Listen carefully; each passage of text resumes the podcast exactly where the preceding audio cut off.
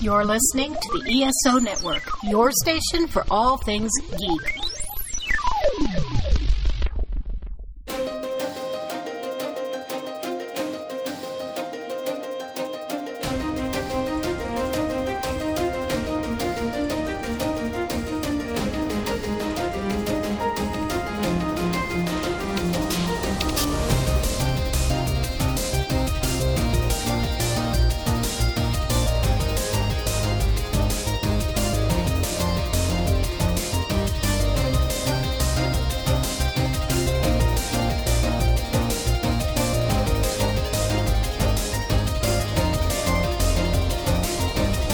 Hello and welcome to the forty-two cast, your ultimate answer to fandom, geekiness, and everything. As always, I am your host, Nathan, and we have another great episode lined up for you where we're going into the archives and giving our review of Jessica Jones Season three. Yes, it is something of a milestone for us as we finally clear out all of our reviews for the Marvel Netflix series. Jessica Jones Season three was the last of the seasons released. It is something that I have wanted to release for a while, uh, and we're finally getting to that. For those keeping score at home, the ones that we still have yet to release are Runaways Season three and Agents of S H I E L D Season seven from the Marvel T V days, so we still do have a few of those kicking around. And we still have Legion Season three from the Fox T V days. But other than that, we're caught up with Marvel T V to where it closed, so... Not too many of these old ones kicking around in the archives now. We got a couple non-Marvel ones. There's a Fringe episode and an episode on My Little Pony, of all things. So look forward to that. Those will be coming soon. I am determined to release these this year. Clear out that backlog, get us back to where we've caught up mostly on movies and topics and all the other stuff that we release. It's just some of these T V show season reviews that we have that are still kind of old. But I mean, the nice thing is these shows are shows that are over. So the reviews that we have on them aren't time dependent or anything. Nothing that happens right now is going to change any of those opinions or make them obsolete. So, yeah. So I think that I've rambled enough here. Let's join the episode already in progress. Before we delve into that sad news, we're going to have some other sad news when I introduce my nemesis, Ryan Guthrie. How are you doing, Ryan? What? Sad? Yeah, it's a shame this podcast is one-sided because I'm sure the listeners are rejoicing right now that, that I am here yet again. You know? Credit for the fact that um, that um, the episode that... Um, Uh, Lee on the X-Track uh, liked uh, from the show. You're like, that must have been one of mine. Yeah. It's the only thing that makes sense. Right, yeah, exactly. It's logically, yeah. So how are you doing, Ryan? I'm hanging in there, uh, counting down the days to Dragon Con. I think we're at like two weeks now. Um, and just, you know, uh, trying to stay busy until then and just not look at the clock. Have you started your new job? Haha, sort of. Uh, they're like orientation is about as far as I've gotten. It's kind of funny because, um, well, I say it's kind of funny, but it's uh, it's it's literally something. It's paid for through grant money and research money and all that other jazz. And um, technically speaking, they don't even need me full time until like the second week of September. So until then, it's kind of like, yeah, we'll find something for you to do tomorrow, maybe. And if not, you know, I go home. So I'm not complaining. Not too different from other things you've done, then. Well, only in the sense that there's way more free time. So that's a little bit different. Otherwise, exactly the Your same. Your amount of contribution is not too different. uh, yeah. No, so what what is this, John? I don't think you uh, you said yet what, what you're doing. No, I haven't. Huh. I'll talk to you about it at Dragon Con. Oh, okay. Oh, is it super Ooh. secret? Well, you know. Okay.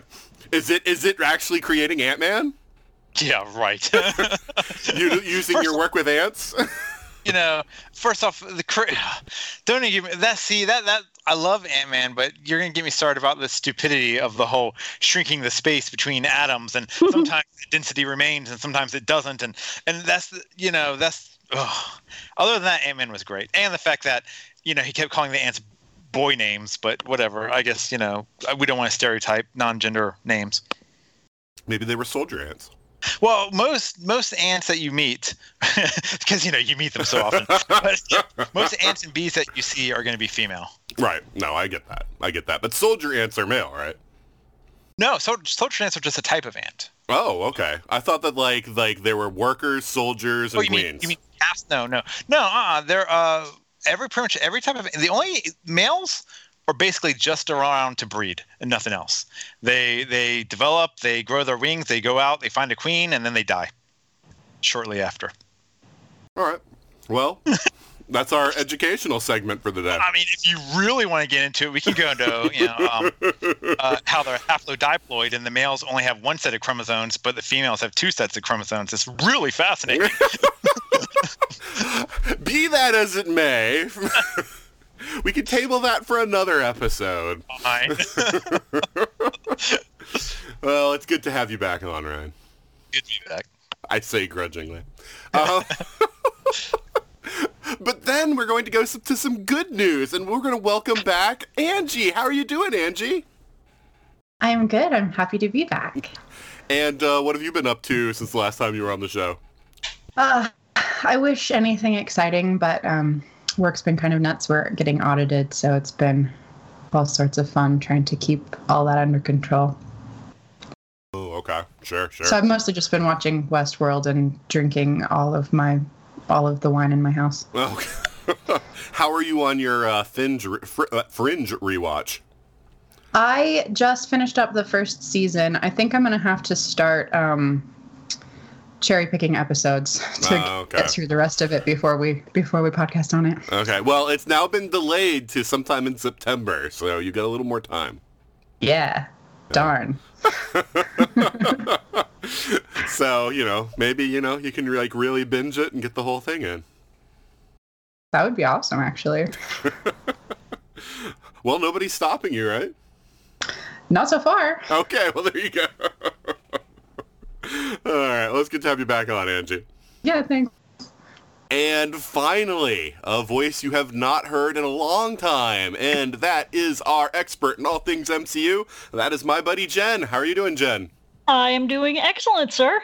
All right, and what have you been up to in the past year since you've been on the show?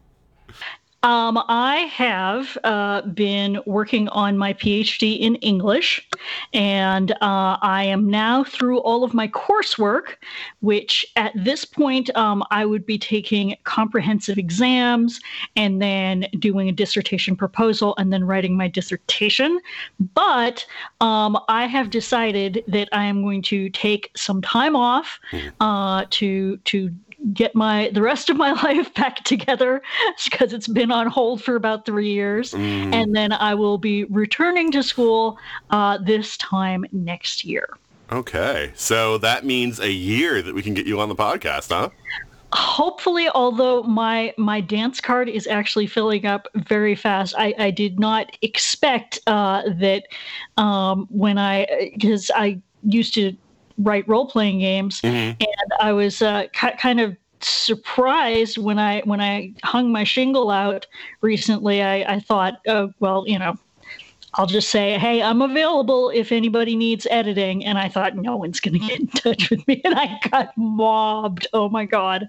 So I have about nine books to do in the next six months now. Ow. That's, yeah, um, but it's it's great. It's it's stuff that I love doing, and it's for people that, that, that I like. So yeah, no, no, that's that's. I mean, uh, it might be bad timing wise, but uh, you know, you're gonna get some extra money, so that's not bad. Absolutely, absolutely. Yeah. All right, cool deal. So uh, yeah, um, but you're not you're not going to join us for Dragon Con, are you? I am not. I, I have uh, I have plans for that weekend, and uh, it's uh, I, I'm I'm hoping to get back in a couple of years. But it's it, Dragon Con is is just a lot of stress for me, because I don't like crowds, and it has about tripled since the days uh, that that I used to go on a regular basis. Mm. So uh, so yeah, that that requires a little. A little extra prep and time, and uh, that's that's not going to happen for this year, but maybe maybe in a couple of years. Okay, yeah. I mean, you know, I would like to meet you, but I guess that's not going to happen. So, you know, it's just one of those things. I, I like to use cons as an opportunity to meet the people that I've spoken to online. Sure, so, yeah. Yeah, yeah. So, but, uh, yeah, I'll, I'll do a few panels for you. Sounds good. Yeah. I think I'm up to seventeen now. I think it's time to call it quits. That's that's a lot. Right. That, that's an awful lot.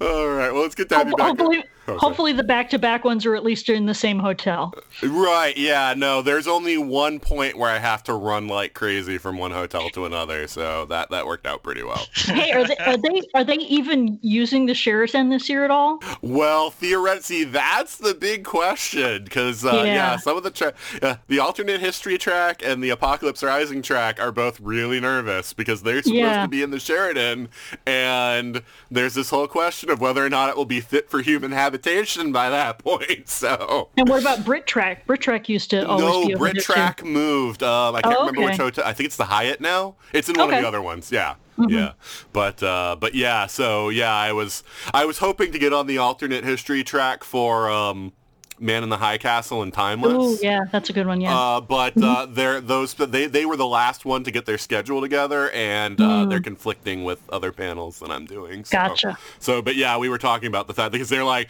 well, the whole schedule's torn up if we can't get into the Sheridan, so who knows, yeah. you know. So, yeah, we'll see what happens there. But, uh, yeah. Yeah, I'm still I'm still uh, wondering if somebody's going to dress up like the guy from Monty Python and say, bring out your dead, and walk in front mm. of the sheriff. Oh, man. But uh, it's good to have you back on the show, Jen. Why, thank you. You're welcome. And uh, now it's time for our five-minute controversy. And uh, for anyone who's just joining us for the first time, the five-minute controversy is just a way for us to talk about a to- topic in geekdom and just sort of give our thoughts on it, so it gives you a little insight into us and lets us loosen up a little bit before our topic. And so this week, um, I uh, wanted to talk about a news bite that I got that Marvel is courting Giancarlo Esposito. Uh, if you're not familiar with his work, he's been on a lot of shows. Um, he has been on uh, Once Upon a Time. He's been on Revolution.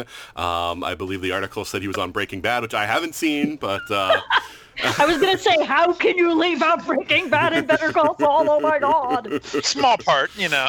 Yeah. I never heard of Breaking Bad until Mythbusters started doing myths off of it, like after it had already oh, my finished. Gosh. So, anyway. All right. But um, he's an amazing actor. He's also done some movies. Uh, he's an amazing actor. And so my question today, what role would you see him doing in Marvel? Um, so, Ryan, uh, let's start with you. Who who would you see uh, Giancarlo Esposito playing? Uh, you know, that this is kind of like a, a, a tough one in the sense that I kind of just want to immediately go villain with him, right? I kind of feel like he would be either something cosmic. I could almost see him, if they did it upright, as even like um see I don't know how exactly they're going to do Galactus if they ever get to him, but if they ever decide to like represent him like as a regular sized being, I could see I could see him, or even as a Beyonder or something, like an all-powerful cosmic being. But if we're going to go kind of like a smaller villain, I really feel like he'd be a good Kang. Mm-hmm. Ooh, I like yeah. that. Yeah. So I mean, he's my if I if I could cast anyone and they were going that route with the story, I would go with Kang. That is not a bad choice. I like that quite a bit. All right, um, Jen, I know that you're not a comic reader per se, but I know mm. that you've been around geekdom for a long time. Is there any uh, Marvel character that you know of that you think that he would be a good fit for? So yeah, I've been I've been kind of mulling that over as well. Um, and and while I don't know uh, the comics, of course, we've got all of those properties that have just been acquired by from Fox. Mm-hmm. Um, and it would be it would be a very different kind of take, but I was thinking he might make an interesting Doctor Doom. Ah. Yeah, I was thinking along those lines, too. Um, yeah, I mean, and, and I and I totally get what Ryan's saying about, well, you know, maybe we could look at, at not making him a villain, but mm. I I know him from, from Breaking Bad, and I cannot see him as as not a villain. Like, right. like when I see him playing the mirror in, in Once Upon a Time, I'm just like, get out of here! No, no, this this I can't believe this. No, you're not fooling um, anyone. Yeah. Uh, so I mean, there's there've been rumors, and, and I'm I'm out of the loop largely on on the uh, the the scuttlebutt on the M C U for, to some degree, but um, there there've been a lot of uh, at least a lot of speculation about um, Doctor Doom being uh, the the next big thing, the mm-hmm. next big you know arcs supervillain, um, which I think would be super cool, mm-hmm. especially if they uh, recast. Um, Uh, uh, what is it? Where was he from? Not Barovia. Oh, um, Latveria. Latveria? Yeah, yeah, Latveria, right. If if you make Latveria um, Sokovia, mm. um, that would that would be a nice way of tying it in together. Yeah. No, yeah. I, I was thinking that t- about Doctor Doom as well. I mean, he's masked, so age mm-hmm. isn't really as much of an issue. Um Certainly, if, if you wanted to use him for any kind of flashbacks or whatever, mm-hmm. you'd have to probably go with a much older Reed Richards also, mm-hmm. um, which is, is more in keeping with the comics, but most people get kind of disturbed by the age difference between Reed and Sue. So, you, yeah, know, more, you know, most of the retellings in modern times have made, you know, Reed and Sue's ages, uh, you know, closer.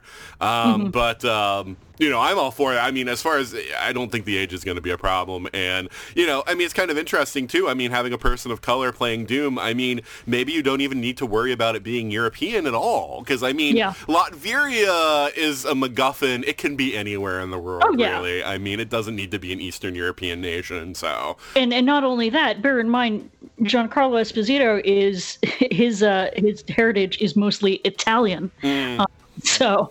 Right. No, He's, no, no. You know, played a lot of Latino characters, but that's not actually his, his own heritage. Right, right. And yeah. keep in mind, he only has to have an accent for like one movie. Right. Then he can talk normal. You know? Yeah. But uh, no, I do. Doom was going to be my choice, but that's fine that you took it because I had a backup. Um, okay. But, but yeah, I like that. I think he would be a phenomenal Doom. I think because for Doom, you need an actor of that caliber, especially yeah. because he's going to be behind that mask. You need someone who can emote physically as well mm-hmm. as has the vocal talent to pull it off. And I think he could do that. Um, so yeah, I, I think he would make a great Doom. Don't don't don't cast a pretty boy like you did in the fanta- two thousand five Fantastic Four movie. But hey, I, I thought I thought he was actually a, a, a good actor for that role, but mm. there there were there were so many other things going going yeah. wrong around mm. that that it was just his his, his attractiveness was not the problem. Oddly enough, casting was like the least of the problems in the Fantastic yeah. Four movies.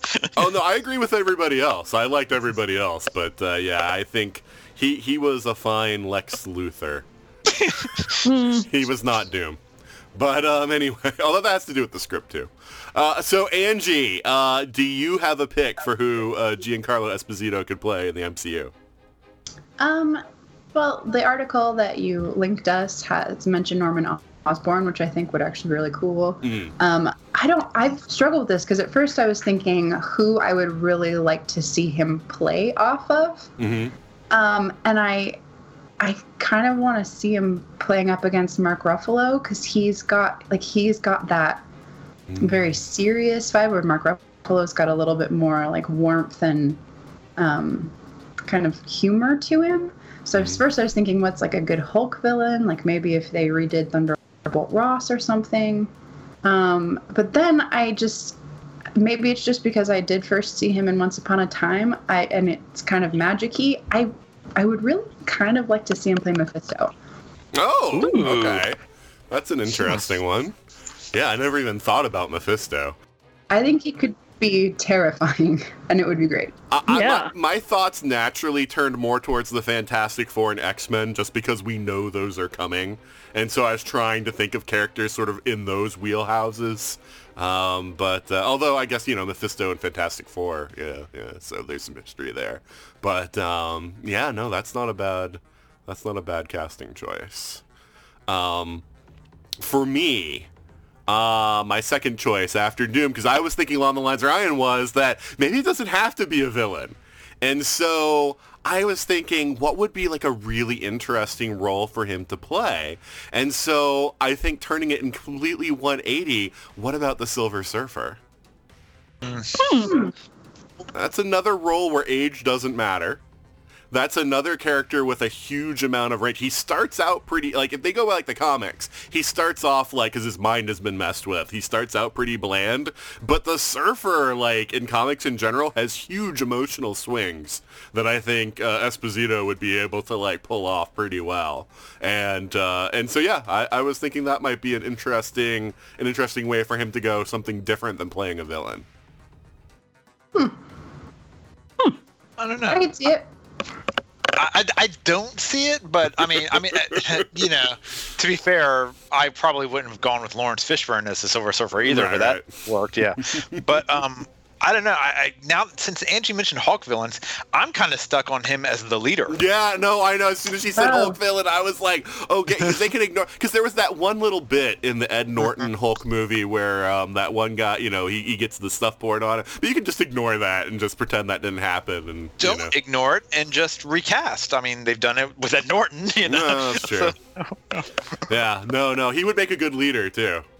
Yeah, I could see that. Yeah, that's the great. I mean, that's the thing about Giancarlo Esposito. I think he could play just about any of Marvel's villains really well. Um, yeah. So yeah, no, there's a lot of choices there, I think. Um, but yeah, I saw that and I was just excited to have him in a movie. So you know, however they want to use him, I think would be good. But uh, yeah, for once, I don't really disagree with anyone's take. So. Uh, on one of these casting decision ones. So, um, yeah, that's really cool. That's really good. I, I like everybody's choices. It'll be interesting to see uh, if anything comes of this, and if so, like, what they pick. You know, I mean, you know, it, it could be something way out of left field, like he's Dracula or something in the Blade movie. I mean, who knows? that, that, oh, actually, yeah. That would also be amazing. Yeah. Oh, that'd be cool. Yeah. But I just want it to be, because, like, an actor of his caliber, mm. it, I want it to be a good villain. Marvel right. has had way too many great actors, and like I like the way they wasted Mads Mikkelsen, you know, mm. is, is still mm. just bothers me to no end. And so it's got to be someone. I wouldn't mind it being someone with an arch, uh, an arc over multiple movies. Right, and that's why Doom I think is a good choice, because like Jen was saying, I really hope that when Marvel introduces Doom, that they don't even do it in the fa- first Fantastic Four movie. They do it in somebody else's movie and don't mm-hmm. have Doom intersect with the F F until like the second or third F F movie, and build him up as a villain all across the M C U. Um, Because I think too many F F movies have been bogged down by trying to introduce Doom in the first movie, too. Mm-hmm. And I'd rather they yeah. introduce the core four with a lesser villain and then bring in Doom as the, this is the much greater threat kind of thing. Well, you see, Doom is like a Magneto villain, where he's tragic and romantic mm. and all these other factors. So honestly, like I, I've said it before, don't do a Fantastic Four movie, do a Doom movie that at the very end maybe introduces the Fantastic Four or sets them up or something like that. Well, that's what, um, what was his name, Noah Hawley wants to do. Yeah, well.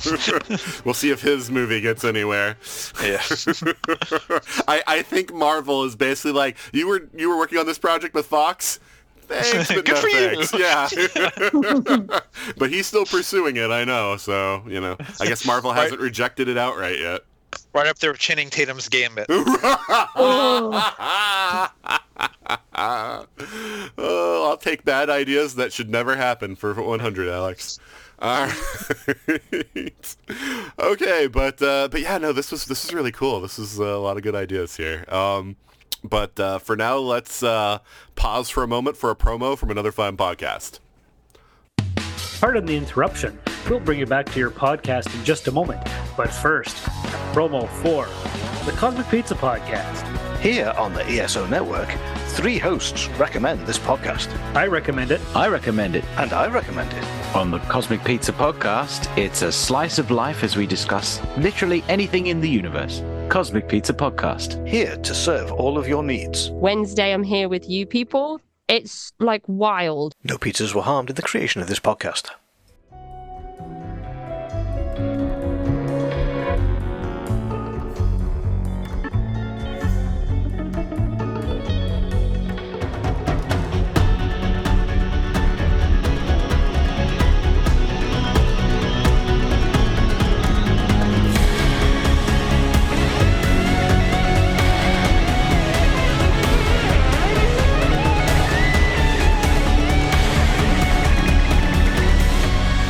And we're back. And like we mentioned at the top of the show, we are going to talk about Jessica Jones Season three. And um, Jen, I don't believe you were on our Season two podcast. So I don't believe so. Yeah, so so why don't you uh, bring us uh, up to speed on uh, on how you felt about Jessica Jones moving into uh, the season, you know, like Season one, Season two. What do you think of the show? Sure. Um, well, uh, season one was, of course, amazing. I, I still put season one Jessica Jones the the best of the Defenders verse uh, by by a good margin.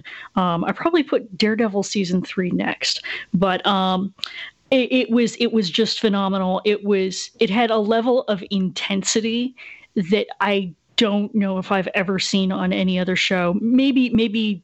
some of the, the last season of Breaking Bad, but um, it was it was intense. I couldn't binge. I still can't binge watch the first season of Jessica Jones because I, I need I need a break after after seeing a couple of episodes. So that was that was there, there was a very very very very high expectation going into season two, and I didn't really enjoy season two. Mm. Um, it was uh, I mean. It wasn't bad, but it was it was such a letdown after season one.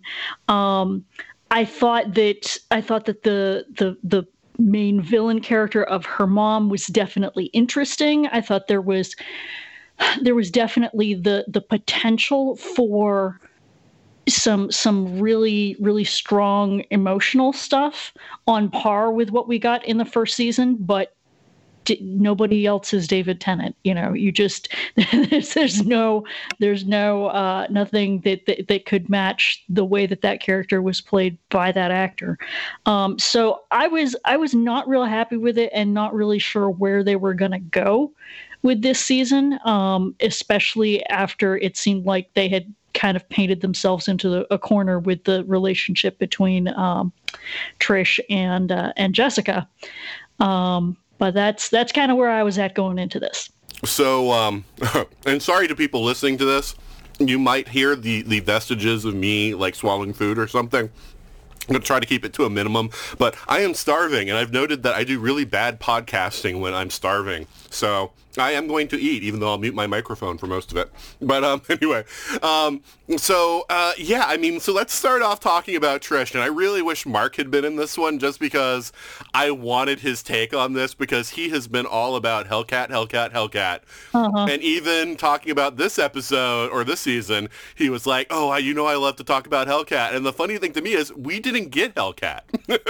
We got teased Hellcat, but we did mm-hmm. not get Hellcat. We got a villain named Trish Walker. We got superpowered Trish. Yeah. Right, yeah. But we did not get the superhero Hellcat. Um, so uh, that's why I posted that picture of um, Lucy from Peanuts yanking the football away. Because it's, it's bait and switch. Um, so yeah, I mean, so ending season two. I was like, there is no way they can come, you know, Jessica and Trish can come back from this. And I was really worried that season three, they were just going to, you know, sweep it all under the rug. And it was going to be like, oh, it's going to be some cheesy thing. They're going to get back together and she's just going to ignore the fact that Trish murdered her mother. And it's just going to frustrate me. And... And and and they they made me think they were going that way, because like by like the third episode or something, suddenly Jessica's like, yeah, let's work together, and I'm like, oh God, really? Mm-hmm. You know, and um, I was so pleasantly surprised by where they took this season, because you know, at the end of season two, I was like, Trish is the villain now. You know, she is not the hero. And I didn't think that they had had the guts to play, you know, to follow through with that, but that's what we got. So out of curiosity, um, Angie, what did you think about how they how they dealt with Trish? Uh, I think Trish was handled absolutely perfectly. And I think, I don't want to speak for Mark, but my impression was, were this story to continue and were Trish to get off of the raft, which she obviously would at some point, then we could potentially get a Hellcat out of it. Um, but season two showed us that she had a level of self-righteousness, sanctimoniousness, that um, getting powers did nothing to quell or temper. um, and so this season was just so perfectly done. And her realization that, yeah, you're the baddie at the end was perfect. I I I had I had exactly enough amounts of irritation with her and understanding for her. I enjoyed watching her. I I just thought it was great. As As compared to last season, where I kind of struggled, you know, I had to mull over every episode and kind of appreciate what they were going for. I just enjoyed watching her this time.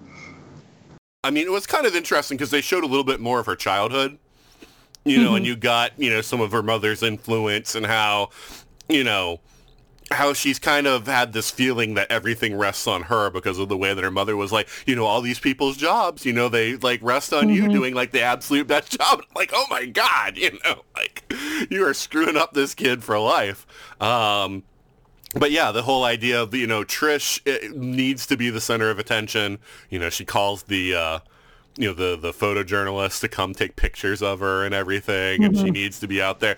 And the telling thing to me, the telling line from her was when Jessica's like, you know, we're going to do, you know, this this deal where you're going to go to jail and everything. And she was like, but this was going to be my one win, or this was going to be my yeah. win. And it's like, your priorities are completely right. You're not worried about protecting people. You're worried about getting your win, you know, mm-hmm. that, that your name is known as the person who took this guy in. So, yeah, no, I, I think there was a lot of really interesting stuff that they did with Trish in this one. And kudos to them. I did not see it coming. In, like, the tenth or eleventh episode or whatever, when they're at their funeral, and Jessica sees the bloody knuckles, and it's like, mm-hmm. I was like, oh, my God. And then, yeah, it all finally, like, clicked together. So, you know, it was, uh, I, I thought that that was really, really well done. Um, Ryan, what about you? What do you think about uh, Trish's direction? Well, you didn't see it coming for the same reason I didn't, and none of us did, because we didn't want to see it coming. um, it, you know, in a rewatch, it would probably be obvious. Uh, I feel like Trish is an interesting character, and just in her contrast with Jessica, um, and they're literally, you know, night and day, uh, from style to, to blonde and black hair to to everything. And this is kind of apparent in the fact that Trish's reasoning, her logic, she is not any different than Frank Castle, and we're fine when he mm-hmm. employs it. You know, but for her, it's crossing a line.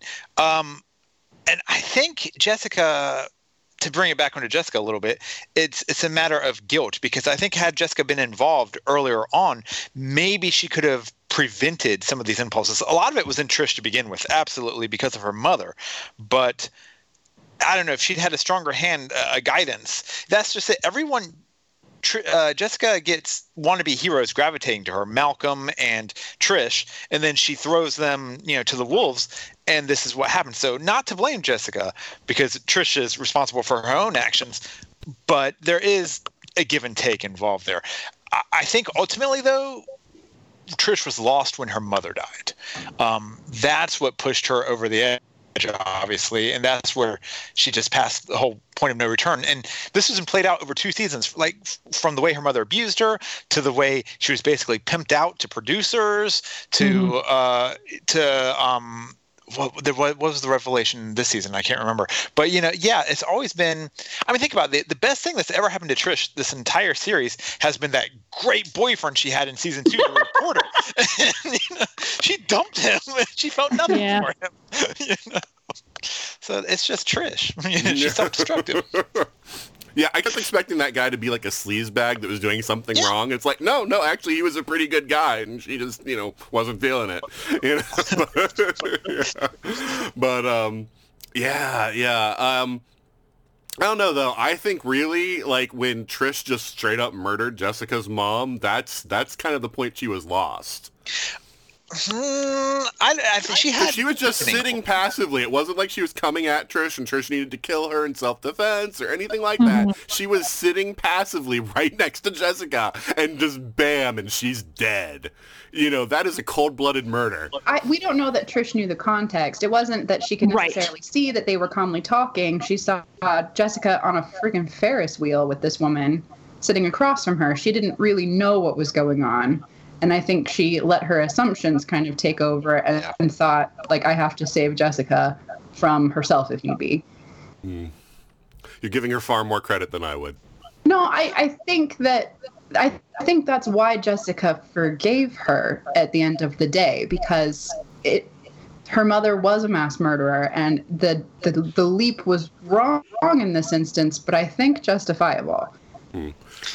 It's also I, worth noting that, at that by that point in time, she'd already gone through the treatment to get mm-hmm. her abilities, and who knows, uh, we know what th- a version of that did to Jessica's mom, so it's entirely possible that some of Trish's mental issues were just pushed over the edge by that.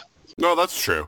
That was that was something that I had kind of I had kind of assumed was was that obviously she, she was a very flawed person uh, to to begin with, and the the way that things sort of came together was was not going to make a healthy inf- uh, situation anyway. But um oh, and I'm blanking on on on the guy's name. Um, he's like an actual named uh, character in the comics. Um, the the the big guy. Yes, yes, yeah, yeah. Like we saw with him, the his med, his uh, reaction to medication and whatnot. And so I was thinking between that and seeing what had what had happened with her mom, that that maybe some of Trish, Trish's craziness uh, could be attributed to that. Um, but but then the, what we see this season is that, you know, it's the way that Trish behaved made perfect sense once you understood more of why she is the way that she is. Oh no, I agree. I think the context from those flashbacks was very was very illuminating because, yeah, I mean, you start to see why she needs to be, like, she feels like she needs to be the center of everything because she feels like she actually, like, it is all her responsibility. Yeah. You know? Yeah. She's single-handedly, like, saving the world. You know, just by, you know, going, you know, just by doing what she does. So, yeah, the mom, I mean, it's interesting because I felt better about the mom this season than I had the previous two where I, like, absolutely hated her. And this season, like, I felt better about her, but certainly in the flashbacks, it was like, oh, my God, you know? Yeah. It's no wonder Trisha's really messed up and no wonder Jessica hates her so much. Mm-hmm. Yeah. Yeah. But, um... But, uh, yeah, and so um, Jessica, let's talk about her uh, arc in this season. Um, so, um, you know, we, we have Jessica, you know, dealing with Trish. We have Jessica dealing with this psycho guy, which I, I still love the fact Netflix made us think, you know, like this was going to be the villain. And it was so funny because I was like, man, I'm so disappointed by this guy. And it's just the mm-hmm. bait and switch is so good. But anyway, uh, so, you know, we had Jessica dealing with all this and then realizing she has to deal with, um, you know, deal with Trish as well. And to the point where she just wonders if she should give it all up. So, um, Jen, thoughts on the uh, on the Jessica arc? Um, I think that... So, so I think that the, the entire Defenders verse is is asking the question: what does it mean to be a hero? Um, you know, to to what degree? You know, what are the lines that you can and cannot cross? Or, you know, are they different for different people? Are they different in different situations? Um, does does the fact that you have powers um, put you in a different weight class, so to speak, in terms of your responsibility, um, to in in terms of the way that you you treat uh, regular everyday people versus um, other people with superpowers. And I think that that Jessica went through sort of a, a whole bunch of different permutations of that this year. Um, we saw her being, you know, trying to be a hero and trying to do the right thing. Um, I believe it was right in the first episode where she's, you know, getting a kid back who was quote unquote kidnapped, but they were kidnapped by their father who they love. So awkward. Um, but, um, uh, you know, we, we, we go through that. We go through her, you know, wrestling with how to deal with Trish, how to deal with this guy who's, who's, you know, a, a crafty murderer, but not super powered on the same level that she is. And then then you've got the guy who's psychic, but he's kind of sketchy. And I mean, every everybody in this season had had some some kind of skeletons in the closet. And so Jessica was just kind of the the center point around which all of these these different permutations swirled. Um, and I didn't. I, I think definitely it was it was an interesting character arc to see how her relationship with Trish um, has changed over the course of all three seasons, as well as within the course of this season. Um, and and I thought it was interesting at the very end where um, you know she she was about to say, okay, screw this, I'm I'm just gonna go lay on a beach in, in Cabo or something. And then she decided to go back. Yeah, I was surprised by how people found that scene confusing. Because apparently there were people who, who were confused by that scene. The idea what? that... Huh? Yeah. That, why, why were they confused by it? Well, I think it's the Kilgrave voice and everything. And I think people don't understand that that's just the voice in her head. That's the negative yeah. voice in her head. You know, right. telling her to give up. Right. You know? And yeah. um, it's she... no different than when he manifested himself... Uh, in season two. In season two. Yeah. It wasn't really him. It's just her subconscious. Right. Right. Yeah. Um, yeah, they've said that if they weren't being canceled, they probably would have ended it with her leaving. And then, you know, season four would pick up with that, you know, like, you know, how does Jessica come back kind of thing. But, right. you know, they were like, we weren't going to end the series with Jessica just giving up. They're like, that would have been such right. an awful message. And so that's why they had that. And how she turns around and decides, nah, I'm not going to do that. Um, so I, I appreciated that because, yeah, that would have been such a downbeat ending. If she just, like, got on the bus and it was like, hey, that's it. That's yeah. Jessica's story. Credits. You're right. Credits. Exactly. She also had to deal with missing a spleen this season, which was a weird thing that they did that they think for a couple of episodes they did a really good job of showing, like, how awful that was, and then they ignored mm-hmm. for, like, the rest of the season. So it's kind of like, yeah. was that just filler? Because I, I don't know why they, they had that in there. Um... But, uh, yeah, Ryan, uh, what do you think about Jessica's arc? Well, I mean, they, they had the spleen part just to show that she was not invulnerable, that she could be hurt, yeah. and that she could and that she could be hurt by someone who's not powered at that. Um, so I think that was the purpose of that. And uh, frankly, ha- knowing having a, a relative who doesn't have a spleen, it, it's it's a couple of shots a year, and, and you're fine. There, it's not much to it, um, unless there are complications from – the reason you lost the spleen. Uh, you can develop diabetes and other issues, but uh, Jessica's a quick healer, so I, I didn't really have a, an issue with that. Um, ultimately, I feel like Jessica was the balance this season, that she was kind of the rock, or or actually more accurately, Jessica had finally become a high-functioning alcoholic um, this season. You know, yeah. she she was able to to balance, you know, her personal life, her work life, uh, and all of it. She. She was living the living the Jessica dream, uh, in a sense. Uh, she had a great new assistant. Um, she, she. I kind of wish she had. I liked the the painter boyfriend, the landlord. So I was mm-hmm. kind of sad that he was just, uh, it's not going to work. You're too nice or whatever. You know, bye. You know. Uh, and so yeah, but I guess it was necessary to bring in Eric. Um, mm-hmm. But all in all, Jessica was just. Riding the storm that was the life around her. I really missed the guy from last season too, and I was kind of upset yeah. that they just started off, and they did give us that one little flashback to account yeah. for it. But yeah, I because I thought that, that was nice that it's like Jessica. They they gave her the male role, right? Because usually it's the male hero and it's the single mom. and, you know, they develop the relationship and he protects them and stuff. Mm-hmm. And I was like, I thought it was kind of nice that it was like the reversal of Jessica's protecting the single dad, you know, and all that kind of stuff. And I thought that was pretty cool.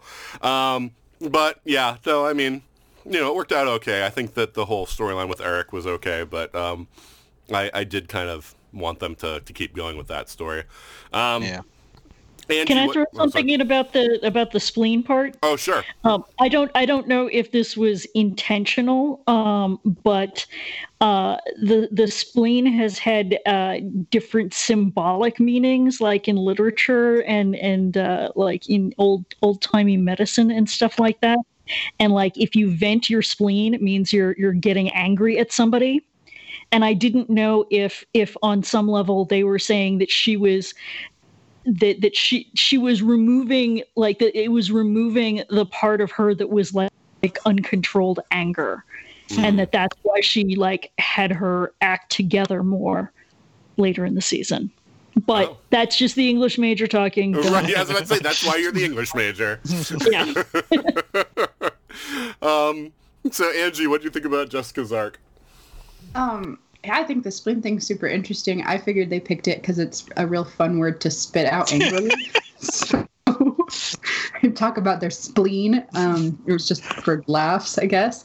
Um, I agree with Ryan in that uh, I found that Jessica was her core self this season, you know, and she didn't have a lot of development in terms of becoming something else or something different or something better or worse. You know, she did what she has done these past two seasons, right? She gets hurt. She ignores her pain. She overreaches and, and kind of reaches beyond her own capacity. You know, she gets one up on the villain and she has to gloat about it, and that costs her. Um, you know, she does the things that she does. She, she pushes people away.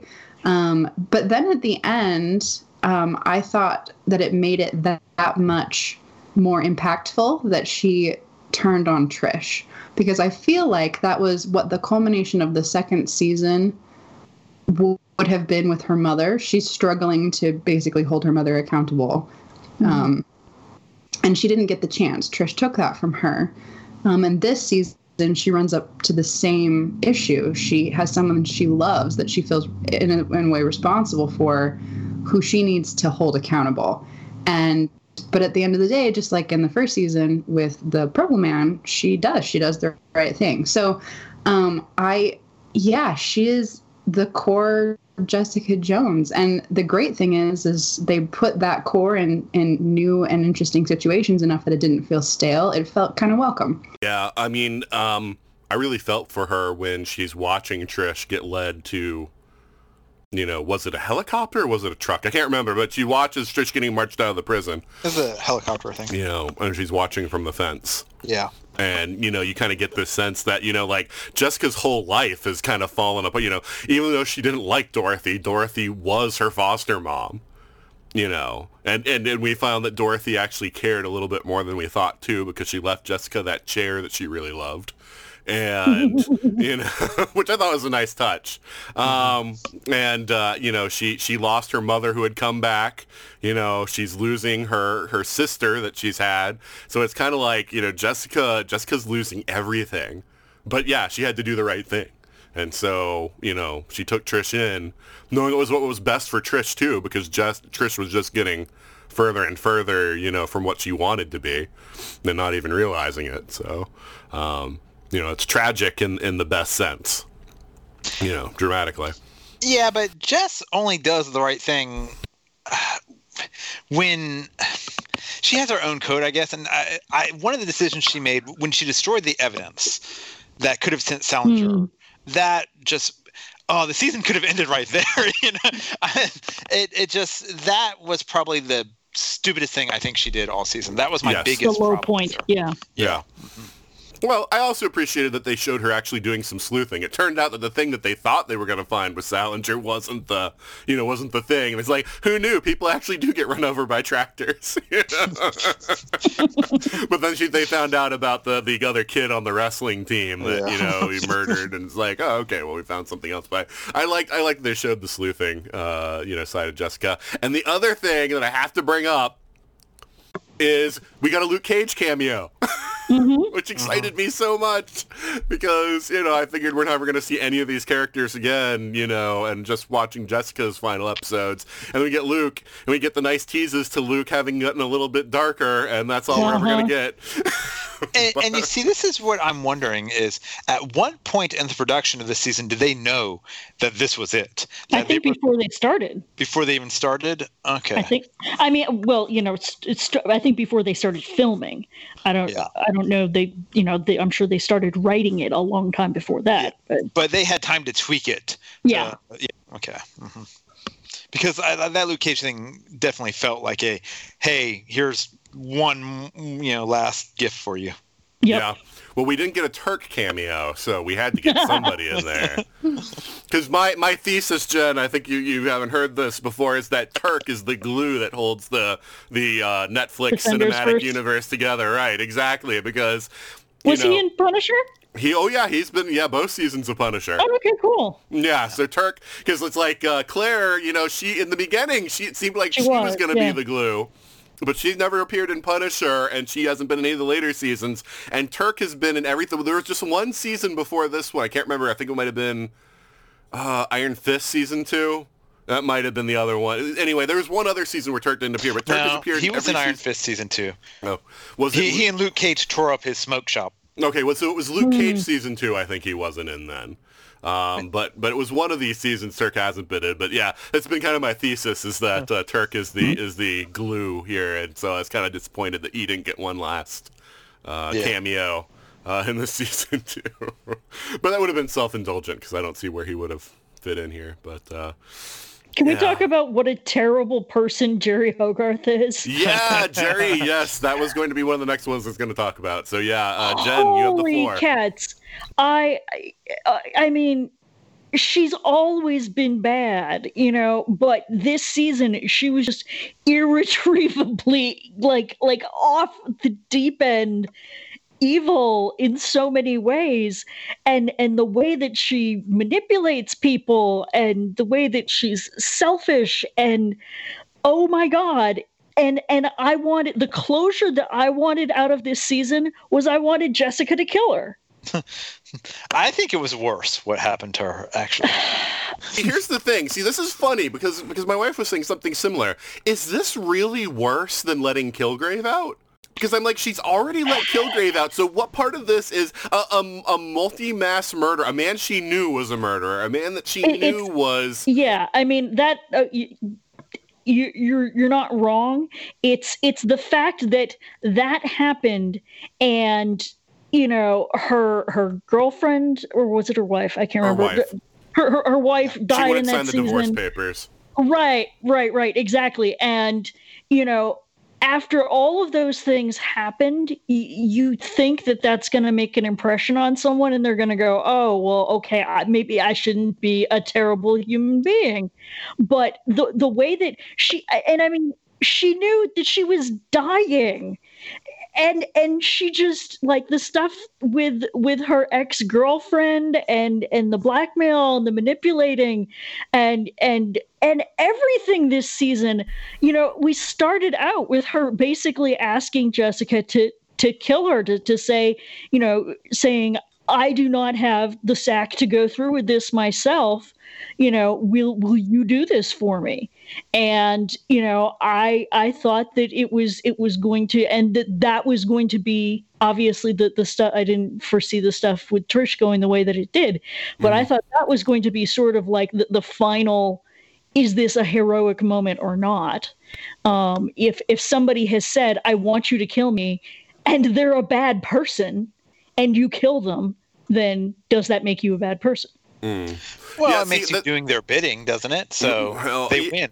Yeah, I mean, but that was like truly the most awful thing she could ask Jessica to do. Like, I got mad at her at that point because it was oh, like, oh, yeah, Jessica just had ask, her mother yeah. killed, and you're asking her to take you, Jerry, as one of the few friends she has left. You want her right. to be the one that murders you.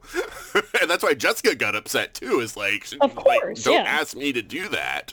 Um, thing, but uh, oh god, yeah, and so yeah, she just didn't want to be alone. She didn't want to be lonely, yeah. so then she manipulates the ex-girlfriend, you know, to uh, yeah. You know, so get the guy. Think about her ultimate fate. She's gonna die alone in agony. Her body betraying her with no one who cares about her around. It's great. Mm-hmm. I, it. I mean, I would argue that's why she's doing what she's doing. Mm-hmm. Yeah, she's, no. Except that she was always been type A hyper control. She's having to face the fact that she no longer has that over her own body, and she she's like exercising horrible control over everything around her. I don't know if it's lashing out or just like callousness, but yeah, asking Jessica to kill the powered person, you know, yeah. who could snap her neck, to like secretly poison her at some point just seems so like yet manipulative. Mm-hmm. She's completely self-centered and cannot see how any of this is affecting other people. It doesn't care how any of this affects other people. It's all about mm-hmm. her and how she doesn't want to like go through the indignity of dying slowly. Um. But, uh, yeah, I, I, I, I did at one point wonder why we continued to follow Jerry's story, because I was just kind of like, you know, at some point, you know, we can just kill her off because we don't need to keep watching this, you know, spiral out worse and worse. But, you know, it, uh, I don't know. I, I guess, like, even with Jerry's intersection with Salinger, mm-hmm. at the end, it just kind of ends mm-hmm. abruptly, right? You know, there's yeah. no there's no through line there. There's no thing where, like, yeah. Jerry was actually significant in anything that happened there. Um, you know, so I don't know. I, I, I think we were just following Jerry because she had been part of the first two seasons, and it was kind of like, well, we need to have her in this one, too. Mm-hmm. Uh, well, I, yeah, I think part of it was getting her comeuppance at the end. But also, I think it was uh, she was there as the... the temptation for Malcolm, or, or, or the dark yeah. force for Malcolm. Well, I also think it's a role reversal, right? She was, I mean, yes, she is who she's always been as well, but in previous seasons and in the other Defender shows, she's a constant, right? You know that she's mm-hmm. um, morally probably compromised, but at least morally questionable. Um, but she is powerful, and she's connected, and she seems fairly loyal if you're loyal to her. So she was a, a constant, if if nothing else, and now she's totally off kilter herself and kind of spiraling. Mm-hmm. Um, and so you don't have Jessica doesn't have that anchor. She can't get, you know, sloppy drunk and then go stumbling and asking for money. Like it, it's just not like that. That that. Stability is not there, mm-hmm. no. and, and is actually causing more problems. And that's actually Jerry's presence across the Netflix universe. That is something I wish they'd had the time or the ability to explore, because we did get the impression that it's an entirely different Jerry with um, Danny Rand. Mm-hmm. You know, that that there's almost a uh, she's an old family friend. There's an almost, you know, uh favorite aunt type vibe going there or something.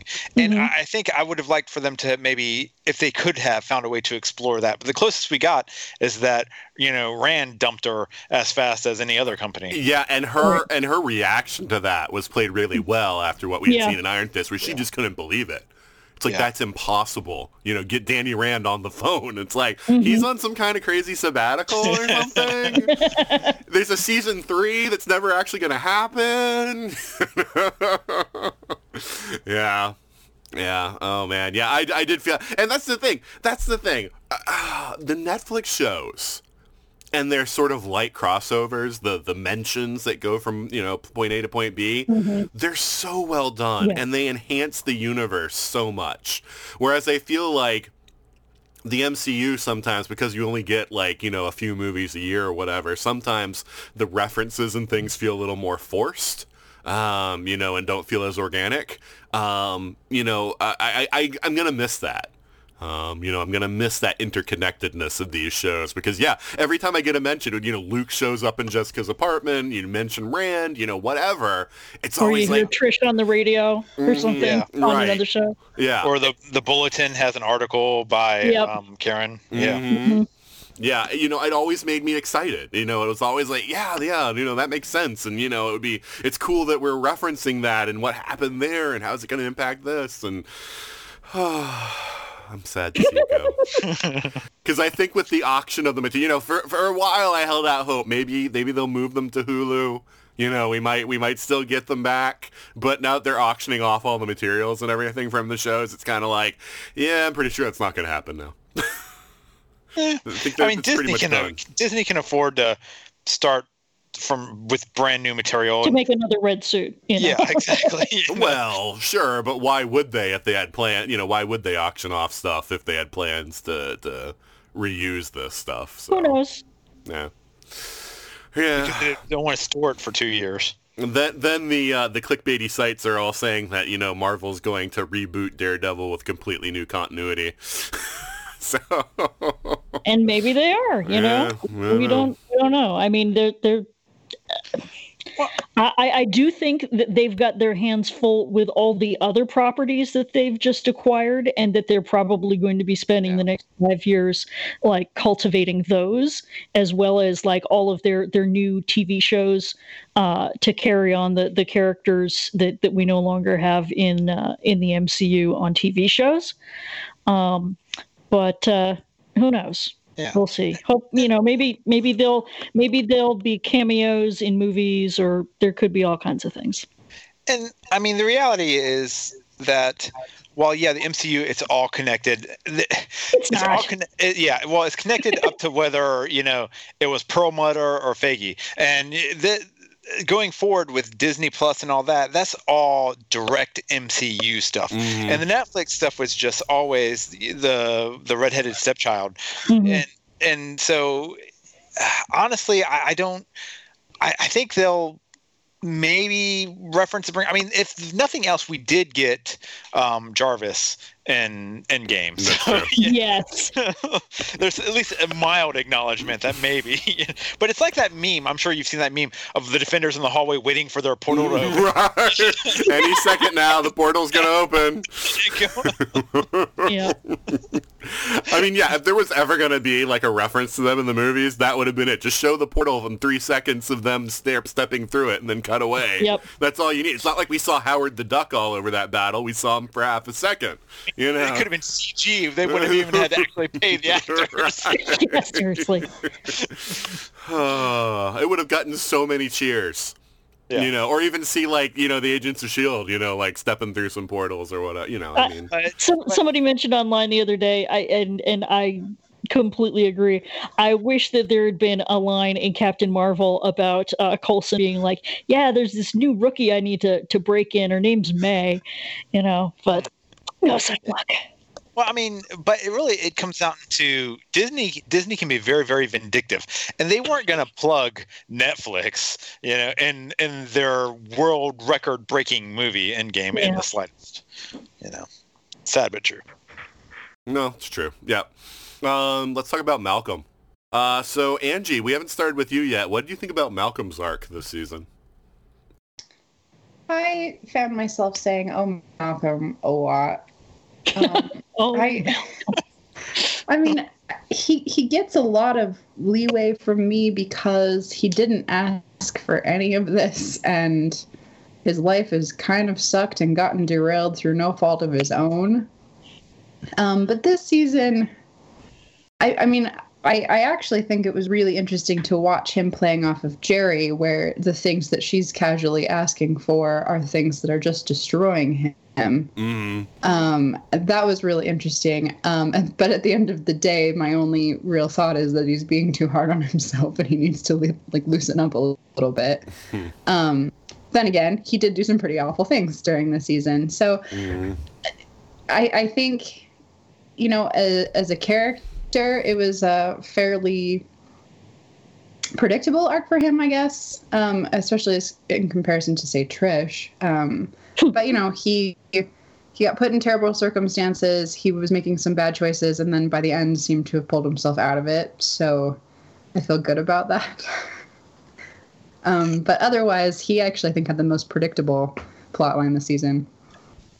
Yeah, I... Um...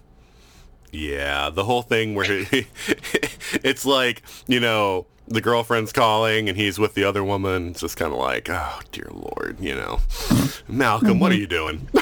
I mean, I know what you're doing, but, you know, Jeez. Lost a lot of respect for him there. Um, because with Trish, you know, last season, you know, he thought they were actually going to develop a real relationship there, you know.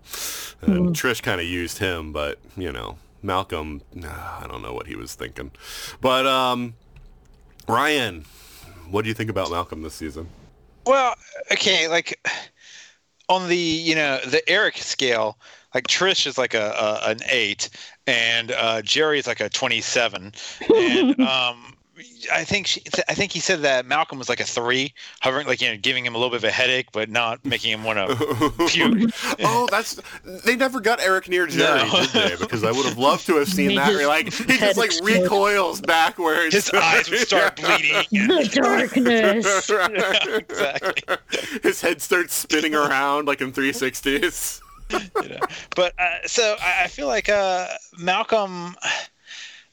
Malcolm's a puppy dog, you know, and mm-hmm. you just want him to do good, but he's he's been broken from from even before actually before uh, Kilgrave got him. I mean, he's always been like, like he said, the addictive tendency was in him. Kilgrave just brought it out.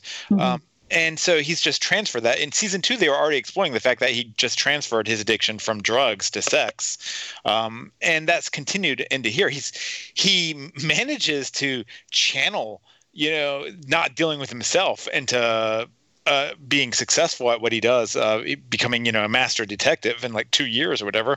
But uh, I don't know. I mean, I'm always just kind of rooting for him. I, I feel like more than Jessica, more than any of the others, that he, he's got heart, he's got soul. And that as long as, um, basically, as long as Malcolm says it's okay, I believe it. In the end.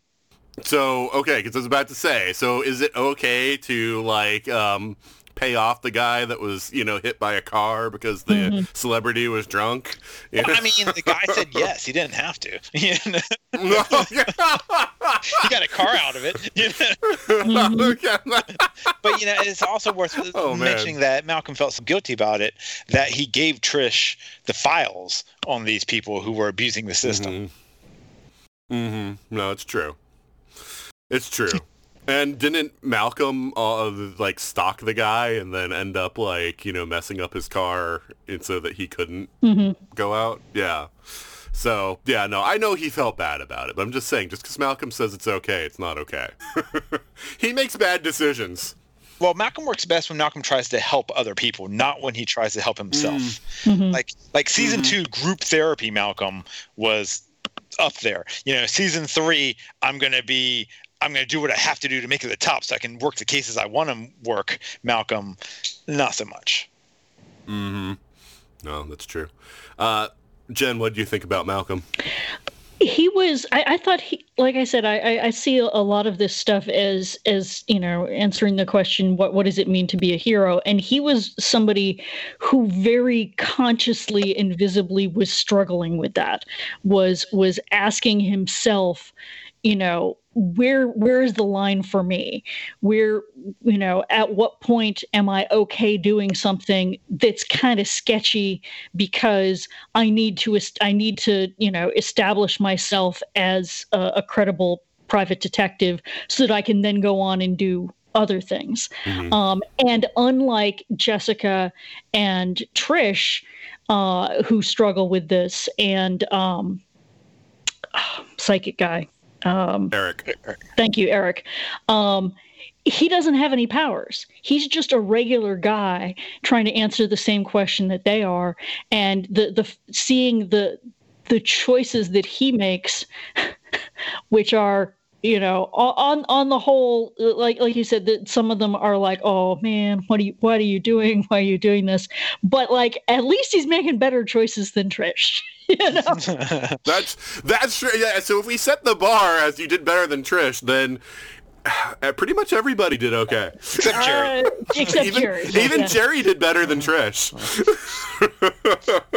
Oh no, I don't think Jer- I don't think Jerry wants my cray cray. Well, you know, I, I guess you could look if you want to look at a continuum between Malcolm and Trish of the ends justify the means. You can see how they both reacted to that philosophy, and mm-hmm. Trish just embracing it, and Malcolm ultimately being horrified by it. Right. Yeah.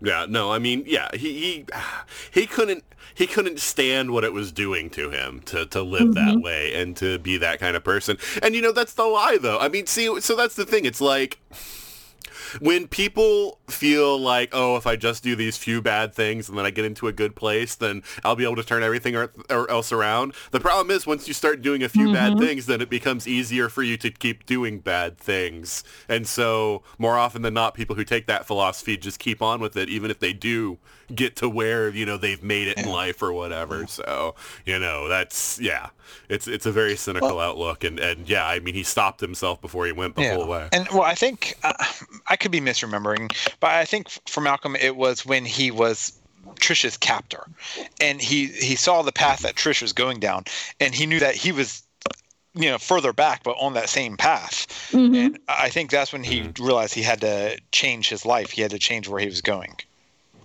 And then also throw in a, a prostitute. Yeah. Just cause. Just cause. Yeah, yeah. Because we're Netflix and we're edgy. Yeah. I know. Although when he when he told her, like like when he got mad because she didn't want to be saved, and he was just like, "You're gonna die," you know, he's basically telling her like, "You're gonna get killed," whatever. He's like, "You know where to find me," and he just storms off. I was like, okay, that I kind of yep. liked, you know, because just like, I'm trying to save you, and if you don't want to be saved, that's on mm-hmm. you. Uh, and usually you don't see that, you know, usually people are like, you know, oh, I'm going to take you and, you know, make sure that you don't, you know, that you get saved and yeah, just let her decide. um, so, uh, let's talk about Eric. We've, we've thrown his name around a bit. I, I thought for sure that Eric was tied into, um, Salinger. Mm-hmm. Like more than he, more than just the idea that he just sent something bad from him and blackmailed him. Um, but, uh, Yeah, I thought that, um, you know, he, uh, he, he, it was going to turn out that he was playing Jessica. Mm-hmm. And I was kind of pleasantly surprised that, no, I mean, as far as that's concerned, he was on the up and up. Um, so, uh, so yeah, I mean, um, Ryan, what do you think about Eric? Um, yeah, kind of, I was kind of the same way. Uh, in the beginning, I was like, oh, he's charming. Oh, he's going to make her a sandwich. I like this guy. You know? Well, the random meeting in the bar seemed really coincidental. Like, like it was like it, like the way he was, you know, just chatting with her and everything. I was like, this seems like he knows who she is before mm-hmm. he even it talked to her. It depends because we, but, we've seen Jessica hook up with random people in bars before.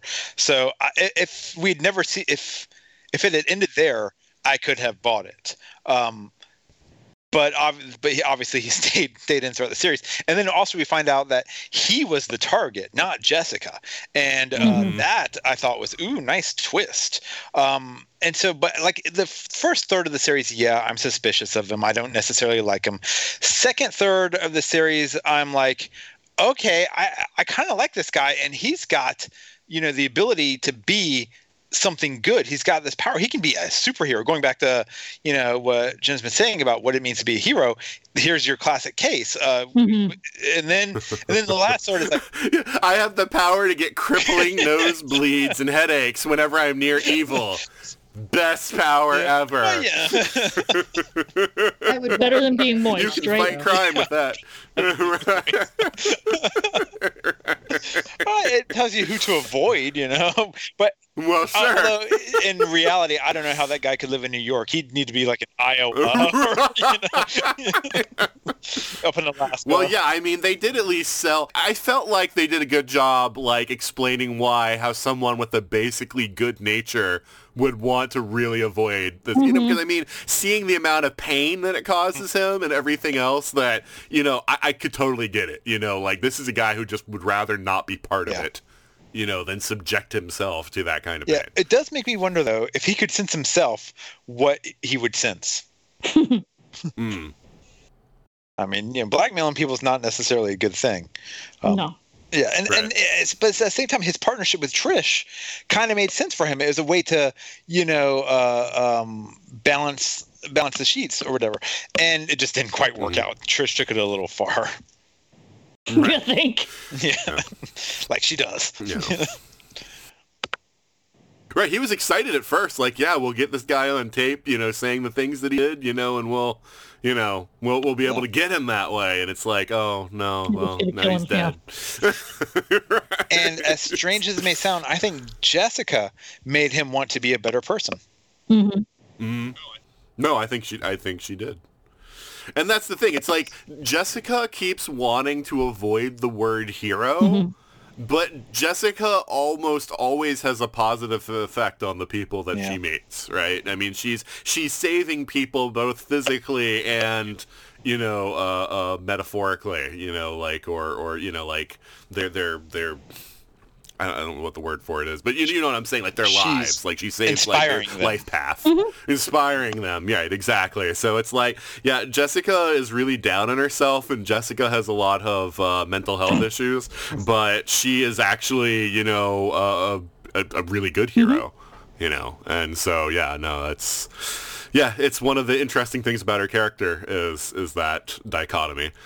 But um, so uh, Angie, what do you think about Eric? Um. I ended up rooting for him. I got kind of annoyed with him at the beginning. Um, but I think if you consider his power and how that affects his personality, um, a lot of what he does and a lot of the oddness makes a little more sense. Like, yeah, it seems convenient mm-hmm. that he just ran into Jessica, but, and I know this was a line that he was giving um, about how, like, she gave him the opposite of a headache.